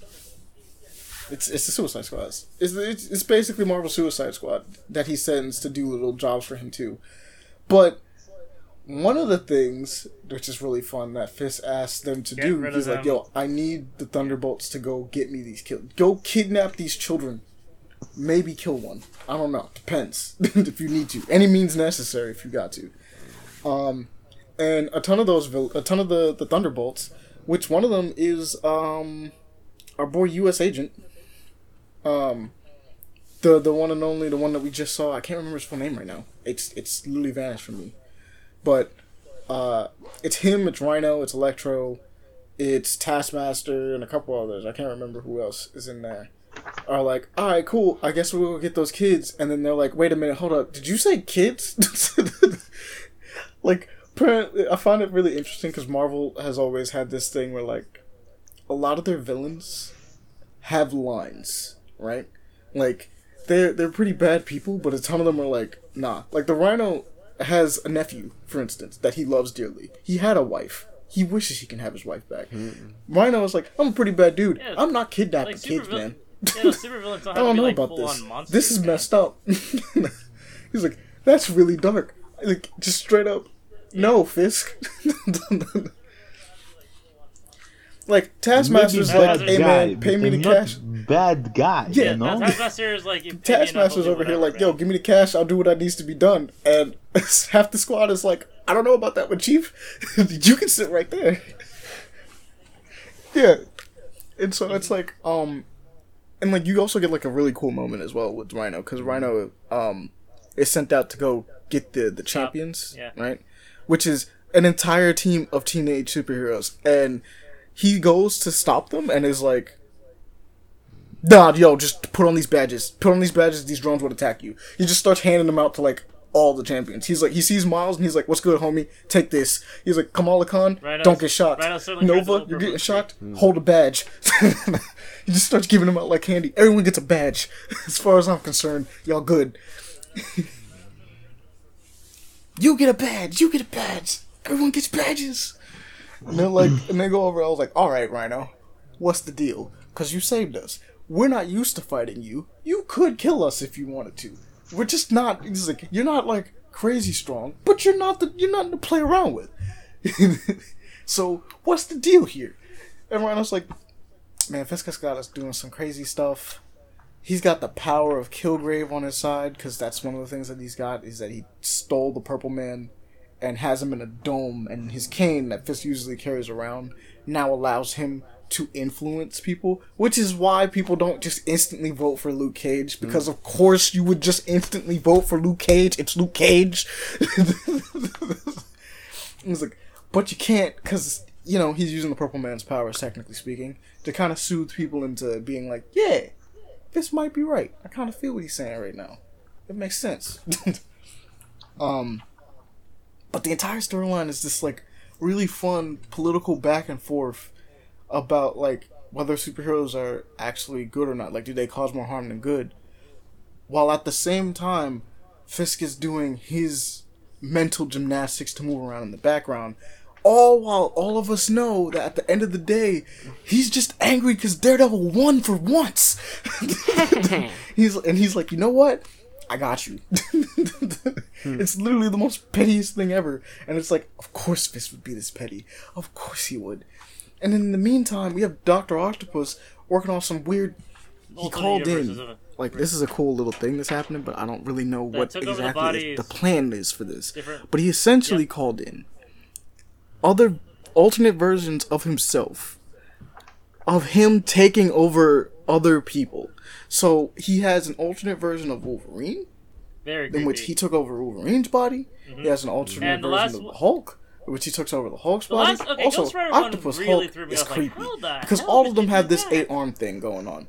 But he has another one where he takes on Ghost Rider. Octopus does not deal in magic. It's like, how did you manage this? No, I believe it. He did it, though. And I was looking at that and being like, man, you know what, you got it. The Wolverine one is kind of rude, because he has adamantium arms that comes out, too. And Ultra Helix. Not to mention the fact that he still has his intelligence, too. Like, that is really OP.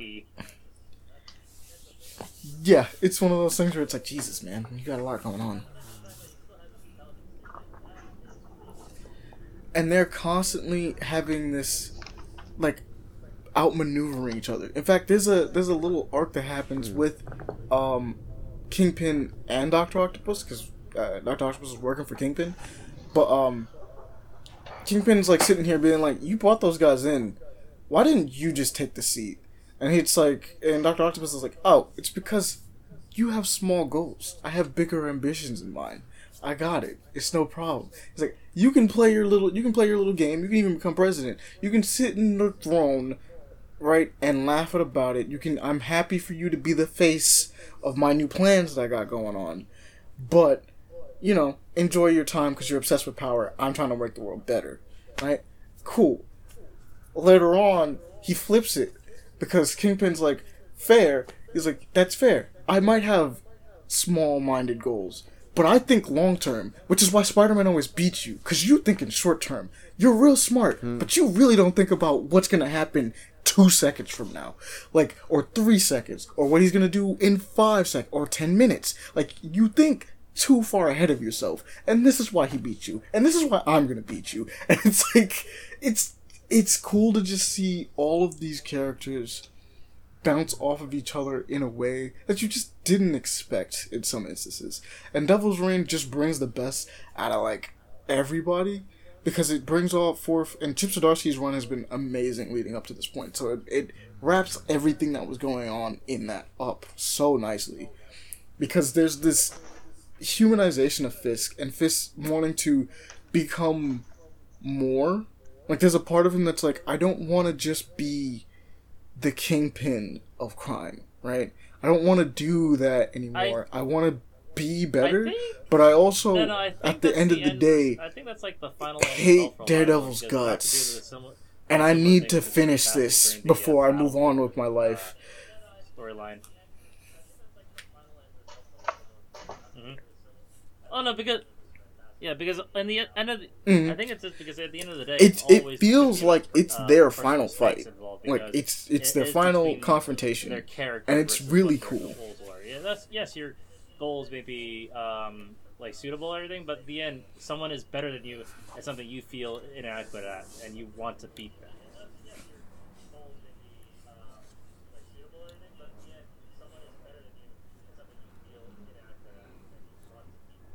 He's like, he literally looks at it as like, Daredevil got the one over on me, and I don't know. He took something from me. He took power from me, and I didn't even know he was going to do it. Like, I had no backup plan for this. I had nothing. And he's like, well, now I have to. Now I got to come for everything you care about and love, at least for the one time, before I decide to leave. Because it's the coolest thing, because Fisk wants to move forward. He, like, legitimately has multiple talks with Typhoid Mary, his wife, in this one, which is really cool. He's like, I don't want to keep doing this. It's annoying. I keep doing this same fight at this point, and I just want to be better. I just want to move forward. But for some reason, I always come back to the idea that I just won't let go of, like, his want for power, his need for, like, dominance, for the ability to finally best this man. He even admits, I let go of my grudge for Spider-Man, but Daredevil, I can't. He's like, I need to beat him somehow. And it's such a cool, like, character thing for this, like, as it goes forward. And I'm like, oh man, this is a good story. So Devil's Rain, check it out.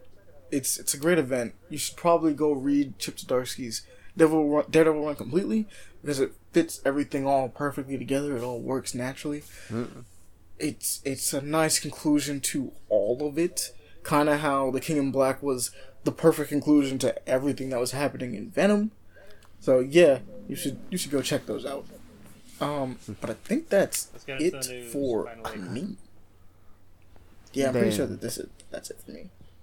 So, at this point, we're going to get into the news. 2 hours, finally. 37 minutes. Exactly. Jeez. So, yeah, quite a bit of news, but because we're this far into it, we're just going to pick. I think that's fair. We have actually quite a bit of news this time. Oh, dude, I'm just going to call it out right now. Yo, Kingdom Hearts 4 got announced. It did. Yeah. Yeah. No. The sure did. Of the 20th anniversary along with like 3 other games. I was not expecting it. Just came out of nowhere. It really did. Though I also was not wanting nor expecting 2 more mobile entries like. Why not? Yeah. Nope. Well, we knew that the Xehanort one was coming, right? I just didn't think it was going to look like this. Mm-hmm. I'm going to be real. It is a mobile title like that. And the other one is kind of wild. It's like you're making your own Keyblade wielder, but it's actually like a 3D thing, but it is on a phone for some reason. If that's the case, then sure, I'll be down for it. Part of me is hoping that they might move it to Switch, possibly. Just because of what it looks like, I'm hoping. Yeah. But at the end of the day, for me as an ultra hardcore Kingdom Hearts fan, honestly, if it's done right, it might work because I've actually been messing around with some games that actually did a really good job with it. Yeah. Yeah. They hinted it at the end of 3. These are gonna be important for some reason. Well, I mean, we know why because they never can't not be important. That's the whole deal with this series. No, they made the rhythm game. I'm really sad that we're doing a Xehanort game, and it's like, bro, you're really gonna make it mobile and make it canon? Yeah. You know, like really.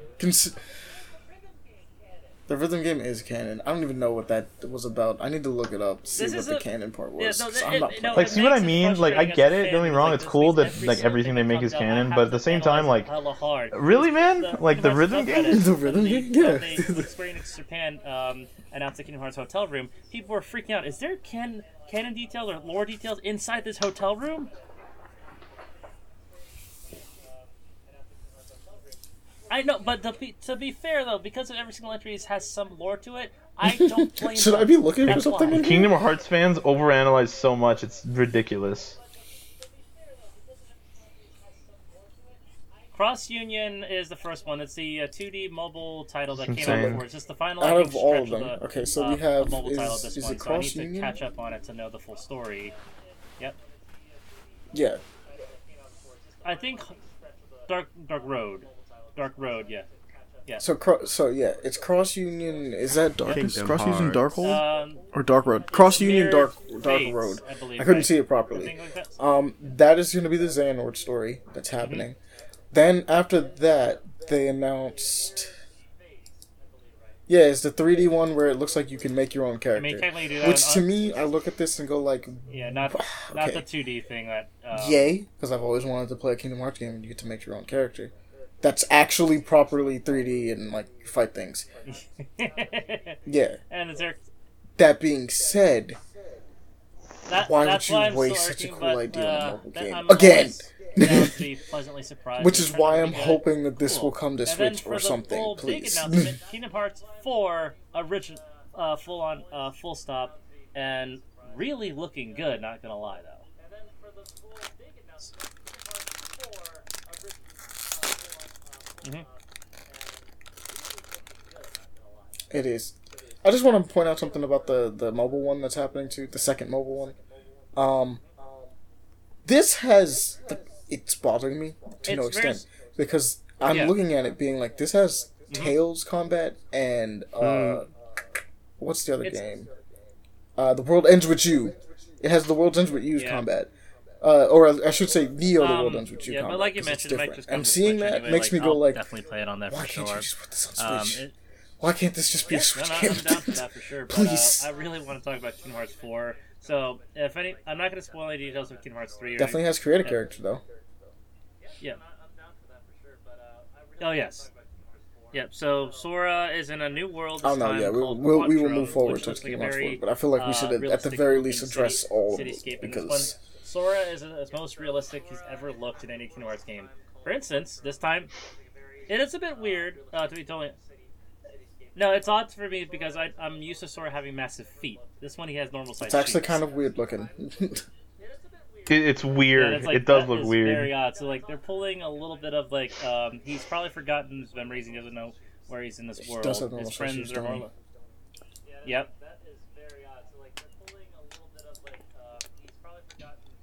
His clothes are cool. Yeah, he's done it again. I forgot who he was. No, I like his new clothes. I don't think this his new clothes, with the exception of the fact that like I miss his old pants. Yeah, the old pants will forever be cool. It doesn't matter. Mm-hmm. So I think they're gonna add more costume choices. Yeah, I doubt it either. I doubt it too. Well the moment he touches like another area. They're bringing back the X reaction command button from Kingdom Hearts 2. So the triangle button, they're bringing that back. Like, oh, cool. I guess I didn't. I mean, it was handy at times, but I thought the like roller coaster rides of sorts in Kingdom Hearts 3 attack moves was a bit. It was way too often. They did the. I mean, it was handy at times. Yeah, like that. Oh, that was like, oh, that's a little annoying. But this one. It started to get kind of redundant. I'm not the rides though, like I didn't mind the normal switch, like the style switching ones, where it's like the momentum shifts. That was fine, but the rides kind of popped up a little more than I wanted them to. In this regard, because Sora's literally jumping and flying around the place like a fucking monkey and everything. Mm-hmm. Yep, and they're definitely using Final Fantasy 15 tech because, god damn, the world looks good. It's So we got the flow motion going on again. No, it is this time for sure. Because I know 3 wasn't, but this one is definitely. Oh yeah, is it not on Final Fantasy 15's engine this time around? I'm pretty sure. For 16 coming out as well. Which? 3 was. Yeah. It does. See, that's the thing. It looks good, but at the same time, it also. I'm taking this with a grain of salt because this reminds me of the first Kingdom Hearts 3 trailer. The trailer for Kingdom Hearts 3, where it's like, there's no way this is any type of gameplay in this. True, but I want to see more of it before making my full decision because it does show some gameplay, but we only see Sora in action. And that's about it. I want to see more of it before making my full decision because it does show some gameplay, but we only see Sora in action. That's about it. Which is fun. For me, I personally don't really like the party stuff. I like teaming up with other characters, but Donald and Goofy can kind of stay back as far as I'm concerned. But Nomura said like he's going back towards the roots in terms of combat, so I like to see how they go. Don't even bother putting Donald on the team. Too much of a spectacle. Don't need him. At least for the basic combat. Yeah, it's a boss fight. I don't mind because you can make scripted events and all that such happen and make it flashy, but basic combat, don't make it as irritating, at least repetitive as it was at 3. Yeah, that, and also, you know, include more Final Fantasy characters. Yeah, that's true. That's fine. I mean, you included. Please, you know, like, oh my God! Like, there's no point. Not out of budget, my ass. Just, you're a Square Enix company. Just put them in the goddamn game. They added the. It's not in the budget. Dream Drop Distance. They didn't even have to add Final Fantasy characters. They added. They don't have to pay anything for those characters. They just put them in. They can just do that. Yeah.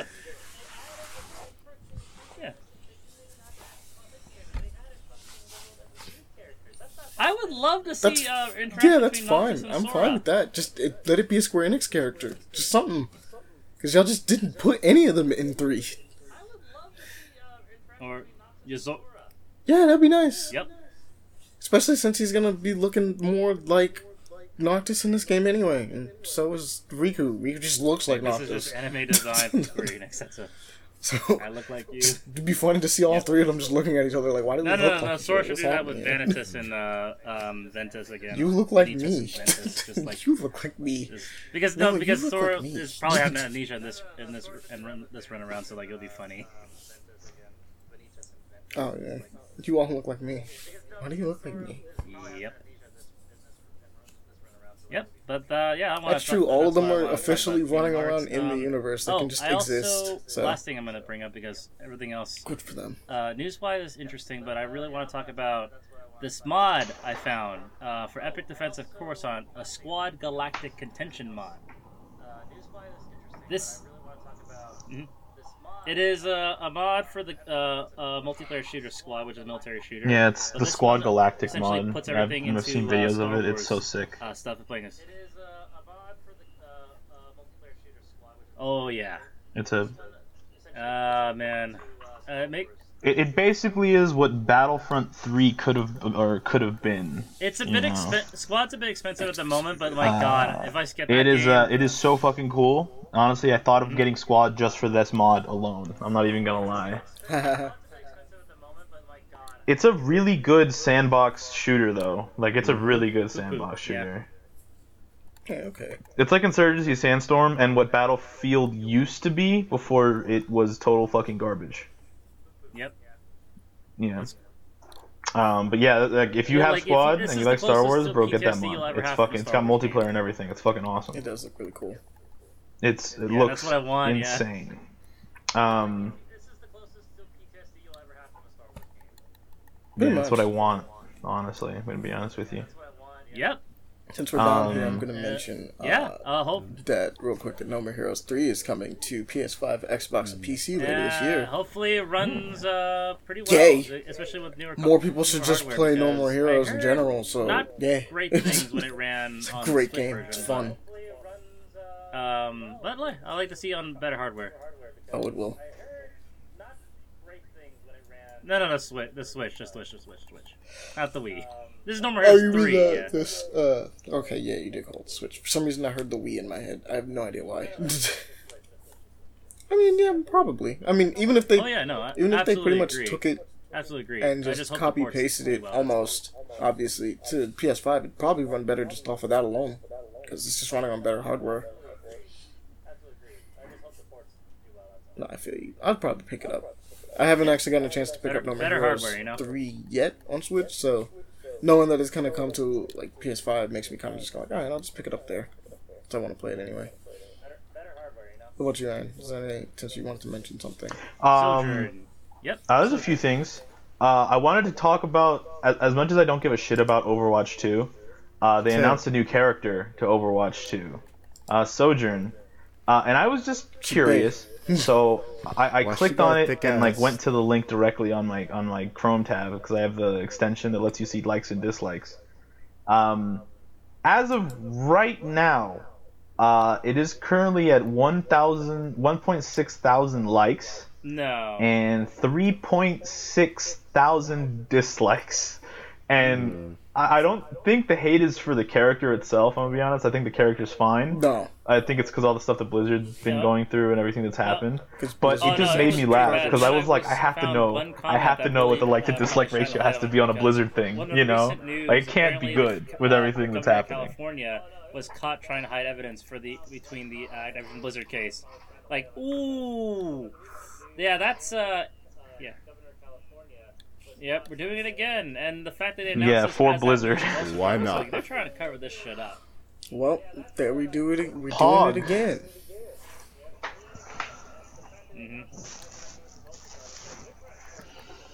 I don't even know why. Yeah, no, just let them burn. They are a video game company, bro.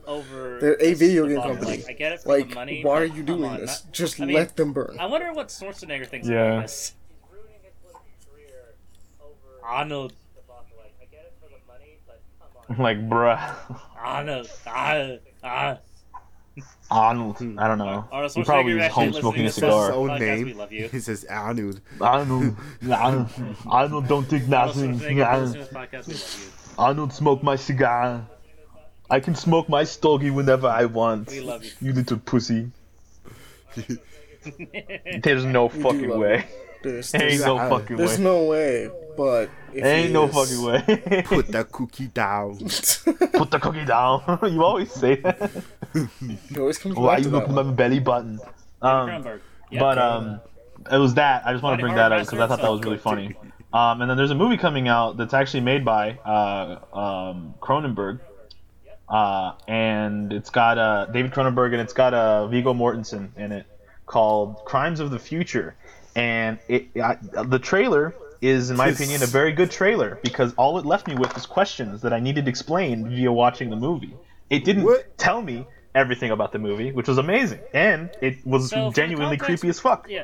I might watch this movie if it comes out in theaters here in Costa Rica. If not, I'll try my best to watch it somewhere where I can watch it. I feel like horror movies do a better job at it. But continue. Yeah. Yep. He's really good at body horror design, everything, and horror stories. So this The Fly. If you've ever seen The Fly, that's him, David Cronenberg. It's been a while since we've actually seen anything like that because I still love The Fly. That movie's ancient to me right now. Yeah, feel free. So, if you want, I can give like the synopsis that it has here on the thing, so. In the not-so-distant future, humankind has learned to alter their biological makeup, some naturally and some surgically. And a celebrity performance artist, which his name is Saul Tenzer, who is played by Viggo Mortensen, and his partner Caprice, which is played by Léa Seydoux, which, if anybody knows her, she was in Casino Royale, I think, in James Bond. No Time to Die. She's in the new one, too, and she's like the love interest that he has, that James Bond has. Yeah, and No Time to Die. That's what it was. And they do a performance where they showcase the metamorphosis of his organs in an avant-garde performance. Meanwhile, there's a character named Timlin, who's played by Kristen Stewart, who is an investigator from the National Organ Registry, who's tracking down their movements and reveals a mysterious group whose mission is to use Saul's notoriety to shed light on the next phase of human evolution. That just leaves me with even more questions. Fuck, that's such a good description. Holy shit. But it will premiere at the Cannes Film Festival in May 2022, and it will be released sometime during June this year. So something to look forward to in the summertime. Looks really creepy, kind of body horror stuff. I'm pretty excited for it. It's got Viggo Mortensen in it, you know? Like, I love Viggo Mortensen. I love, like, most of his movies. I love him as an actor, so... Pretty excited, honestly. Pretty cool. Yeah, they got absorbed into Blizzard. And then, I think, like, the last thing that I really want to talk about is a sad thing, more than anything, and that's the fact that Vicarious Visions is dead. Oh, yeah. The thing is, like, into Blizzard, and they will be dedicated to Blizzard games now, which pretty much ends my hope of them doing a Thug and Thug 2 remaster. They were putting all their internal development teams into the Call of Duty mines, like, oh no, not Toys for Bob, not Five Carrier Citizens, all the independent ones. You should have let them do their own thing, but no, everyone has to do fucking Call of Duty. Fuck off. Gross.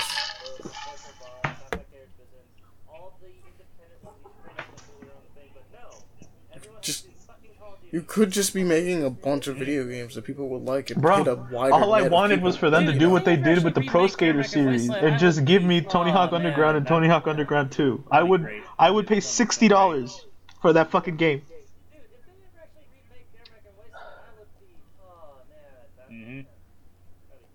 Like, I was hoping, I'm like, yo, they did a really good job because Pro Skater was great. It was a really great remaster. And I was like, please God, please let them, like, please let them make more of these, and then they're not, unfortunately. So, very, very much a lot of sadness for that. I hate it. So, yeah, clarify of this but situation. But that'd be pretty much it for me, honestly. Other than fuck Amber Heard, I hope she doesn't I knew you were going to say that. Mm-hmm. Yep. But then again, like, I don't understand, like, how she kept her job. Which means I won't be watching the movie. She also cannot go work anymore. Bet. Yeah. Yeah. Yeah. I don't understand how it's been proven that she was the one that physically abused him, cut off one of his fingers, shit on his bed, did a bunch of drugs, and beat the shit out of him, and he lost his job over an allegation. She still got a job. Motherfucker lost the whole job he had at Fantastic Beasts and everything because of that. And she still got it. And he got it over allegations. Yep. Ezra Miller hasn't been fired yet, and he literally chokeslammed a woman. He's also, fired. Like, in jail, so... Yeah, no, dude, it's so hilarious. I don't care if anybody out here... Like, I'm not transphobe or anything like that. I will not respect his fucking pronouns. He's a total piece of shit. I don't give a fuck what he identifies as. The goal is not to rework everything DC-wise, so they're canceling a lot of DCCW shows. Thank fucking Christ. Yep. No, they're gonna... No. Yeah, no. But they're doing that. They're resetting everything. Yeah. So one of the words I saw the Flash. Was, they're trying to make the Flash actually makes some money somehow. Exactly like it's the only one.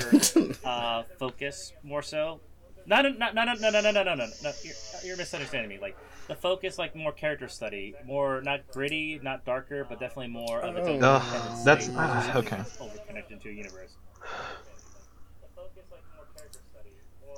And the last thing they said, they're gonna try to get people more Kevin Feige. Okay, I mean I get it, but still, like you know, I get it, okay. But we supposedly had one with Jeff Johns, but he ruined that hella hard as well. So, well, we'll see how it goes. I know it's a lot of reworking involved, and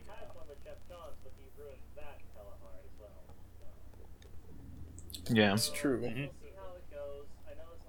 The only good news that we have is that, according to the videos that I've seen of the court hearings that have been happening for the last 2 days with her and Depp, she's been getting fucking demolished. Seriously, Judge, what the hell? Like, she's been getting fucking demolished.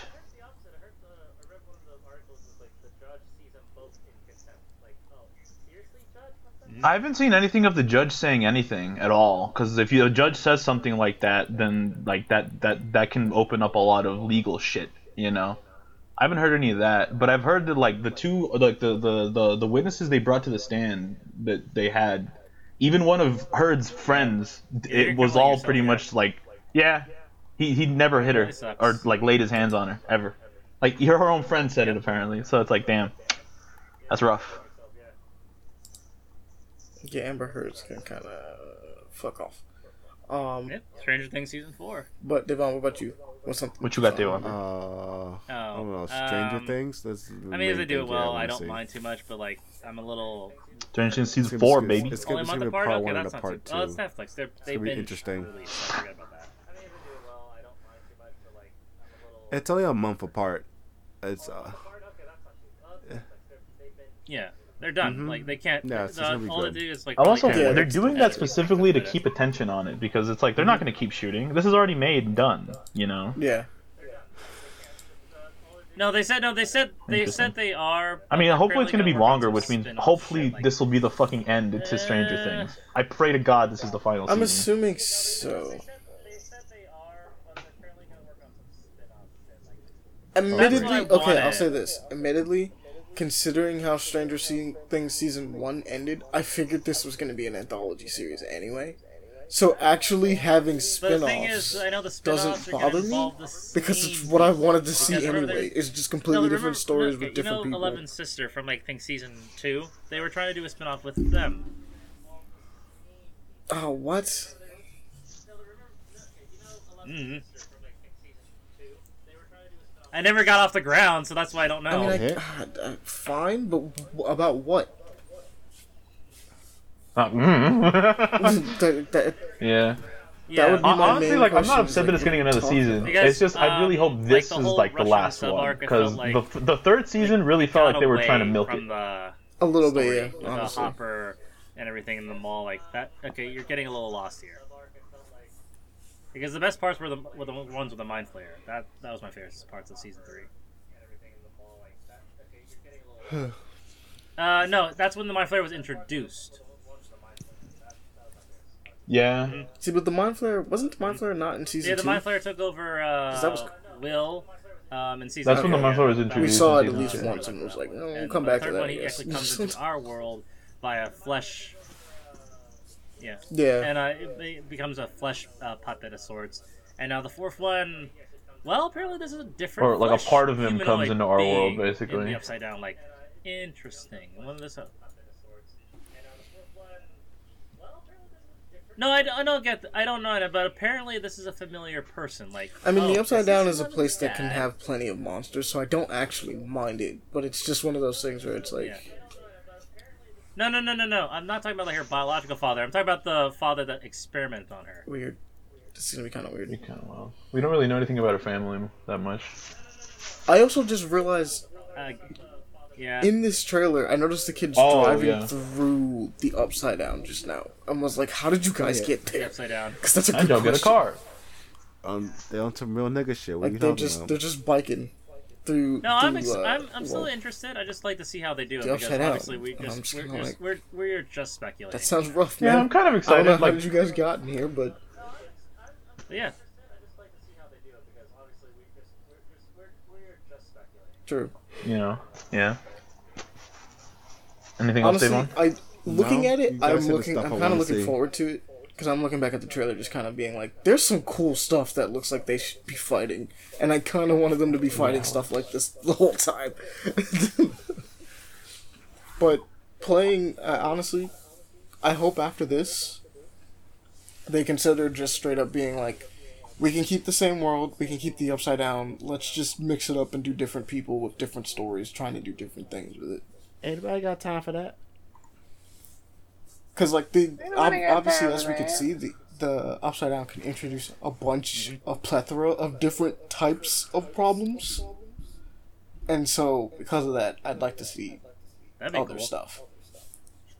Even if it was, like, you wanted to do, like, hey, let's just do an entire season about a dude that got trapped here. Right? Cool. Yeah. You just watch him slowly go insane as he fights off monsters. Okay. That would be sad. No, y'all said most of the stuff I said I wanted to see or talk about. So, Our Father. I did want to mention that too. Who? Our Father. There's a Netflix thing coming out called Our Father. Oh, yeah. And it's about like a small town where the people just start finding out that they are all, like, somebody gets on Ancestry and they have like over 3,000 hits. And it's this dude in some small town that he runs a fertility lab for people that, you know, can't have children and stuff like that, to try to have like children. And a bunch of all these people are brothers and sisters, because the dude apparently used his own sperm. Bro. And it's kind of fucked up. I'm not gonna lie. The idea behind it is weird, and I want to watch it. You know, it comes out on May 11th on Netflix. And I love stuff like this, because it's like, what kind of fucking psycho? Excuse me. Like, imagine raising this one person for years and thinking she's your daughter. And, like, her thinking you're her father, because, like, it's like there's no way you wouldn't really think of that. And then, boom, you know, it's like, what the fuck? Somebody did this? What the hell? Why would you do this? Why would you do such a thing? For why? Narcissistic tendencies, I guess. That's the thing I can think of right off the bat. Mm-hmm. It's for why. Right, Devon. For why. Like, can you imagine finding out you and somebody you know are related because this motherfucker did that, you know? Very awkward. You're like, oh, shit. Y'all dating, you know, I figured it out. That would be really sad. Awkward, innit? A little bit awkward, innit? Yeah. Apparently, one of the ones I wanted to mention is that we're getting a bunch of, like, a new wave of Marvel villains that are, like, ex-heroes. And I think that this is really cool. One of them being the Hulk, which is, like, an anti...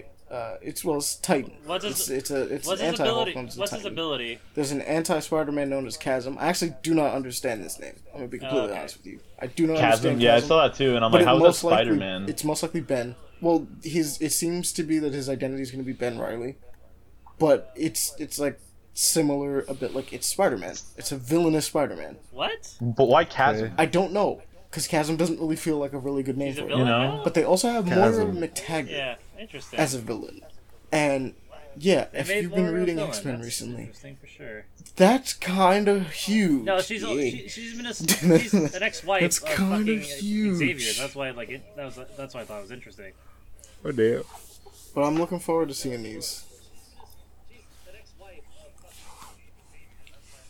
And in recent X-Men comics, she's been like a huge plot thread throughout a lot of them. Like, stuff that's like really important for her character. If you wanted to go catch up on the X-Men, I'm not gonna spoil anything about that because it's really good.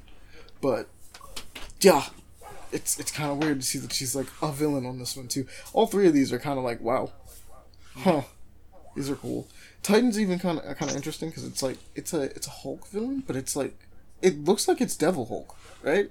Like if you look at which one? Titan, which is the Rock Titan one. The Rocky one. It looks like it might have been like Devil Hulk pulled out or something. Kind of, yeah. The way it looks, and he's got the face of it. Cause that could be really good. I also wanted to mention the fact that Rivals of Aether 2 got announced. They're doing 3D stuff because it. It's a great Smash Bros. Fun 2D one that had like a bunch of really fun things. It's basically like Indie Smash, but a really good Indie Smash.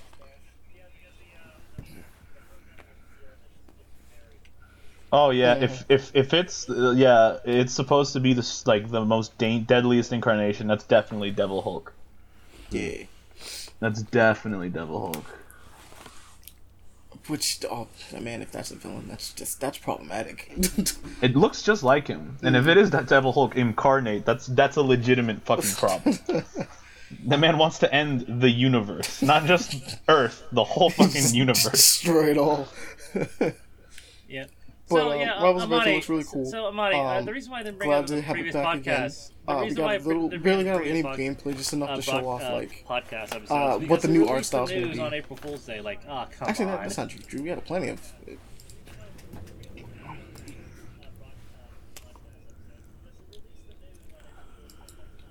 Yeah, it does make that kind of strange. Real, so they decided to re-release the trailer to kind of show it a little bit more. Yeah, but it looked good. Stupid.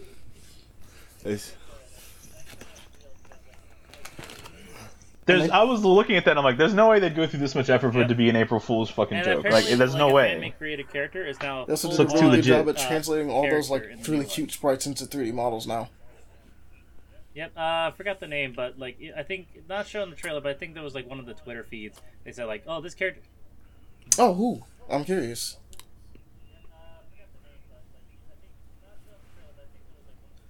Because that was the thing. Classic Rivals of Aether did have, like, pretty much a slot to make your own characters. But when they said, hey, go ahead and make your own character, they, like, meant that shit. Like, they gave you the ability to draw the sprites, to make their moves, to do everything with it. But it's just, like, they made it easy to make stuff for it. Or I guess I should say accessible, not inherently easy. So they got to pretty much had that. So the idea that they took one of those characters and was like, yeah, we'll just make them an actual thing. It was really good. Is it the lamb? I remember the lamb being really good. I'm not too certain. I guess we'll figure out a little bit more when they show more stuff. But I heard like they confirmed one of them, and the fan base was going like absolutely nuts. Yeah, there were people got that and was like, well, I guess we'll do some really cool things with it. And they gave us some really cool stuff. I hope characters like Ori and Shovel Knight comes back, because they were fun. I wonder, curious, like if they're gonna introduce any other fan-made characters, like Hollow Knight would be pretty cool. Hollow Knight would be cool. They technically were trying to get... They might be able to get Hyper Light Drifter in this one, because they had Hyper Light Drifter in the last one, or tried to, but the deal didn't go through. So they had to... They might include Zacharias. Oh, that'd actually be really cool. I think Zacharias would be a really fun choice. I guess one of the other ones I wanted to mention, because I don't think we've gotten a chance to finally really see gameplay on this, even though it's not like the best look for it, but I think it's better than nothing, is Steel Rising. Get to see the puzzle puppet, my bad, the Victorian era puppet style Dark Souls thing going on in this one. Steel Rising looking kind of crazy. I think people should kind of check out the gameplay that they got. They got 5 minutes of it. It's in there. Finally getting to see this game. Finally, after talking about it for a minute. It's got a jump button. I noticed it. They're doing stuff. It's kind of weird. Like, I don't think it's bad. I just think it might need polish right now, is what it looks like. Could just use a little polish. But I think art style-wise, they got a lot going on. I'm kind of liking what I'm looking at. Because I like automatons, man. They're cool. Cuckoo. Automatons are cool. They do be. Something about, like, medieval-looking automatons, yeah. Also. Obviously, we gotta just point this out, because we always do. Yo, No Man's Sky got another update. It's called the Outlaws update. They're just basically space pirates. You wanna be Han Solo? They added space pirates, pretty much. It's nice. Cool. They just keep doing. I care so much. They keep going. Yeah, we had technical issues, but we were talking about last thing we talked about was Rivals of Aether. Yeah. But we just finished that one up, so let's move on to the next thing. What was it again, Amani? Oh no, the last thing we actually talked about was, in fact, No Man's Sky. No Man's Sky, that's right. No Man's Sky being space pirates. Stop! Yeah, Devon, excited for it? No, like I said, but it's probably lost. That's not even true. The last thing we talked about was One Piece. It's Film Red. Oh, yeah, that's right. One Piece was Film Red. I love how y'all keep asking Devon if he cares about it. Devon doesn't really care about it. I know, that's the joke. That's the joke. Wow. He doesn't even have hate towards it or anything. He just doesn't care. No. He hates it because of that sadness. I think because of his insistence on it. I think. And the fact it took them forever. We'll probably never. I'm just mad. It took them forever to fix. It took them forever to fix, even though they claimed it was good for all this time. Yeah, no, it's good now, but it's not forever. I can believe that. But it's just so long it took them. I'm sorry. At least they got there versus, unfortunately other games that never got the chance or, will forever be shit. That's true. Maybe one day. A la Anthem. How's Cyberpunk doing? Better, apparently. And apparently we're getting expansion sometime next year, so I'm a little excited for that. But anyway, so One Piece Red. Yes, I'm very intrigued by the movie, and apparently it's a canon story for based on the One Piece lore. The question I was going to ask you was, Amani, do you think they're going to play anything that was currently happening in the manga for this movie or not? Yeah, I actually think that the movie might play a lot into the manga itself, but I actually think that the manga probably won't reciprocate the same notion. Yeah. No, I get that, but I'm just curious, are they going to play with anything that's been currently revealed? Yeah, no, probably not. It feels really important, and it feels like it should be talked about at some point, but it probably might be mentioned in passing. Where it's like, oh yeah, that's a thing. It's like, oh. Or maybe a slight hint during a big fight between Luffy and whoever is the main villain in this one. Yeah. Because that would be nice. That would be interesting, yeah. All right. I think if there's anything else I want to mention on here... I know I wanted to talk about Samurai Burner looks really fun. Yeah, it does look cool. Very like it's a mix of an RPG and I guess a similar tactics game. It's like a isometric camera angle type of gameplay, right? It's not a tactics game, but it is isometric. Ugh, I can't speak. Isometric. Yeah, I can't speak. I don't know why my words were not working, because I know how to do it. I know how to say that. I don't know. It's like it definitely is. It's the best way to describe it. But it's it looks like not exactly a beat 'em up, but like just a little like not a tactical RPG, but like hack and slash. Mm-hmm. It's like a roguelike kind of thing going on where you get like different attributes, just level up weapons and stuff like that. It looks fun, right? Like its little art style where it's like this combination of like cute 3D that's kind of being low res down to look more like a sprite, even though it's not. If you notice this, I'm like, I thought it was really interesting. I saw that, like, huh, okay. I mean, if it works out well for the...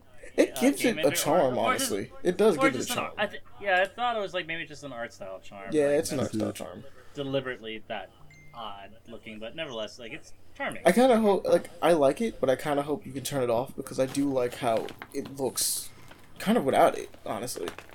Mm-hmm. But this looks fun. They got a lot of, like, different builds going on for it. You can mess around, do a different bunch of different clashes. It looks like fun. It actually looks like just a nice little time that you can mess around with. Yeah, cool definitely bosses. Keep an eye out for it whenever it comes out. Samurai Edge. That's gonna be easy for me to remember because it's my Samurai Bringer. Favorite... Yeah, Samurai Bringer. Yeah. I think the last one that I'll probably mention. Because I'm interested and I'm gonna pick this up when I get the chance. Road 96. Which is, if I'm not mistaken... Yeah, that's you already got it already. Mm. Or is it... Or it hasn't been released yet. This is the launch trailer as we speak. This is pretty much, like, kind of choose-your-own adventure, mostly, like, in the same vein as... If I'm not mistaken, the Telltale games, almost? A little bit. But where it's a bit more branching and a bunch of little different things that you're doing. Yeah, you're on a road trip that certain events that can change up the story in any way, shape, or form in a bunch of different ways. Or if I remember the... Yeah, if I'm not mistaken. It actually seems really cool. And I want to mess around with it because it seems like it might be really fun. Because like you can meet like just a ton of different people. They'll talk to you. They all have their own stories. You're all trying to make your way towards... I think it's like across the border, right? I think so. Yeah, you're trying to run while being tracked down. Yeah, it's kind of cool. And it's also, if I'm not mistaken, it's also a roguelike, isn't it? It has like roguelike elements, if I'm not mistaken, cuz like characters can just like die and you'll play another one trying to get across, but apparently you're trying to escape this like this country that's actually just falling apart. Like, when people made the joke of, like, oh, yeah, Trump got elected, time to move to Canada, or something like that, or we're going to Mexico, it got that bad, apparently, for these people, and they just was like, F it, just gotta get away. Gotta go. Gotta go, for real. They was like, we'll hike it.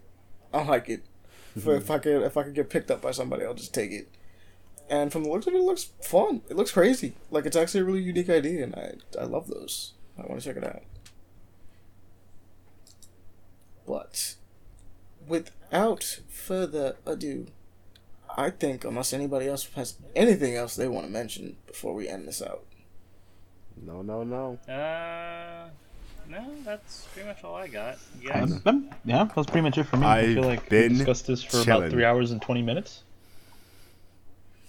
Right. I've been chilling. What did you say? Yeah, he was gonna make the joke again. He's gonna make the joke. I was like, thank you, Pele. But without further ado, we will get out of here. No. Yep. Thank you all for listening to another podcast. Thank you for listening to us ramble on like a bunch of lunatics. Yeah, because that's what we do. But you obviously enjoy it because you keep coming back, and we appreciate that. Thank you for always listening. You can go and follow us at paperplayaction@gmail.com or Twitters, which is paper_action. Twitter. Message us.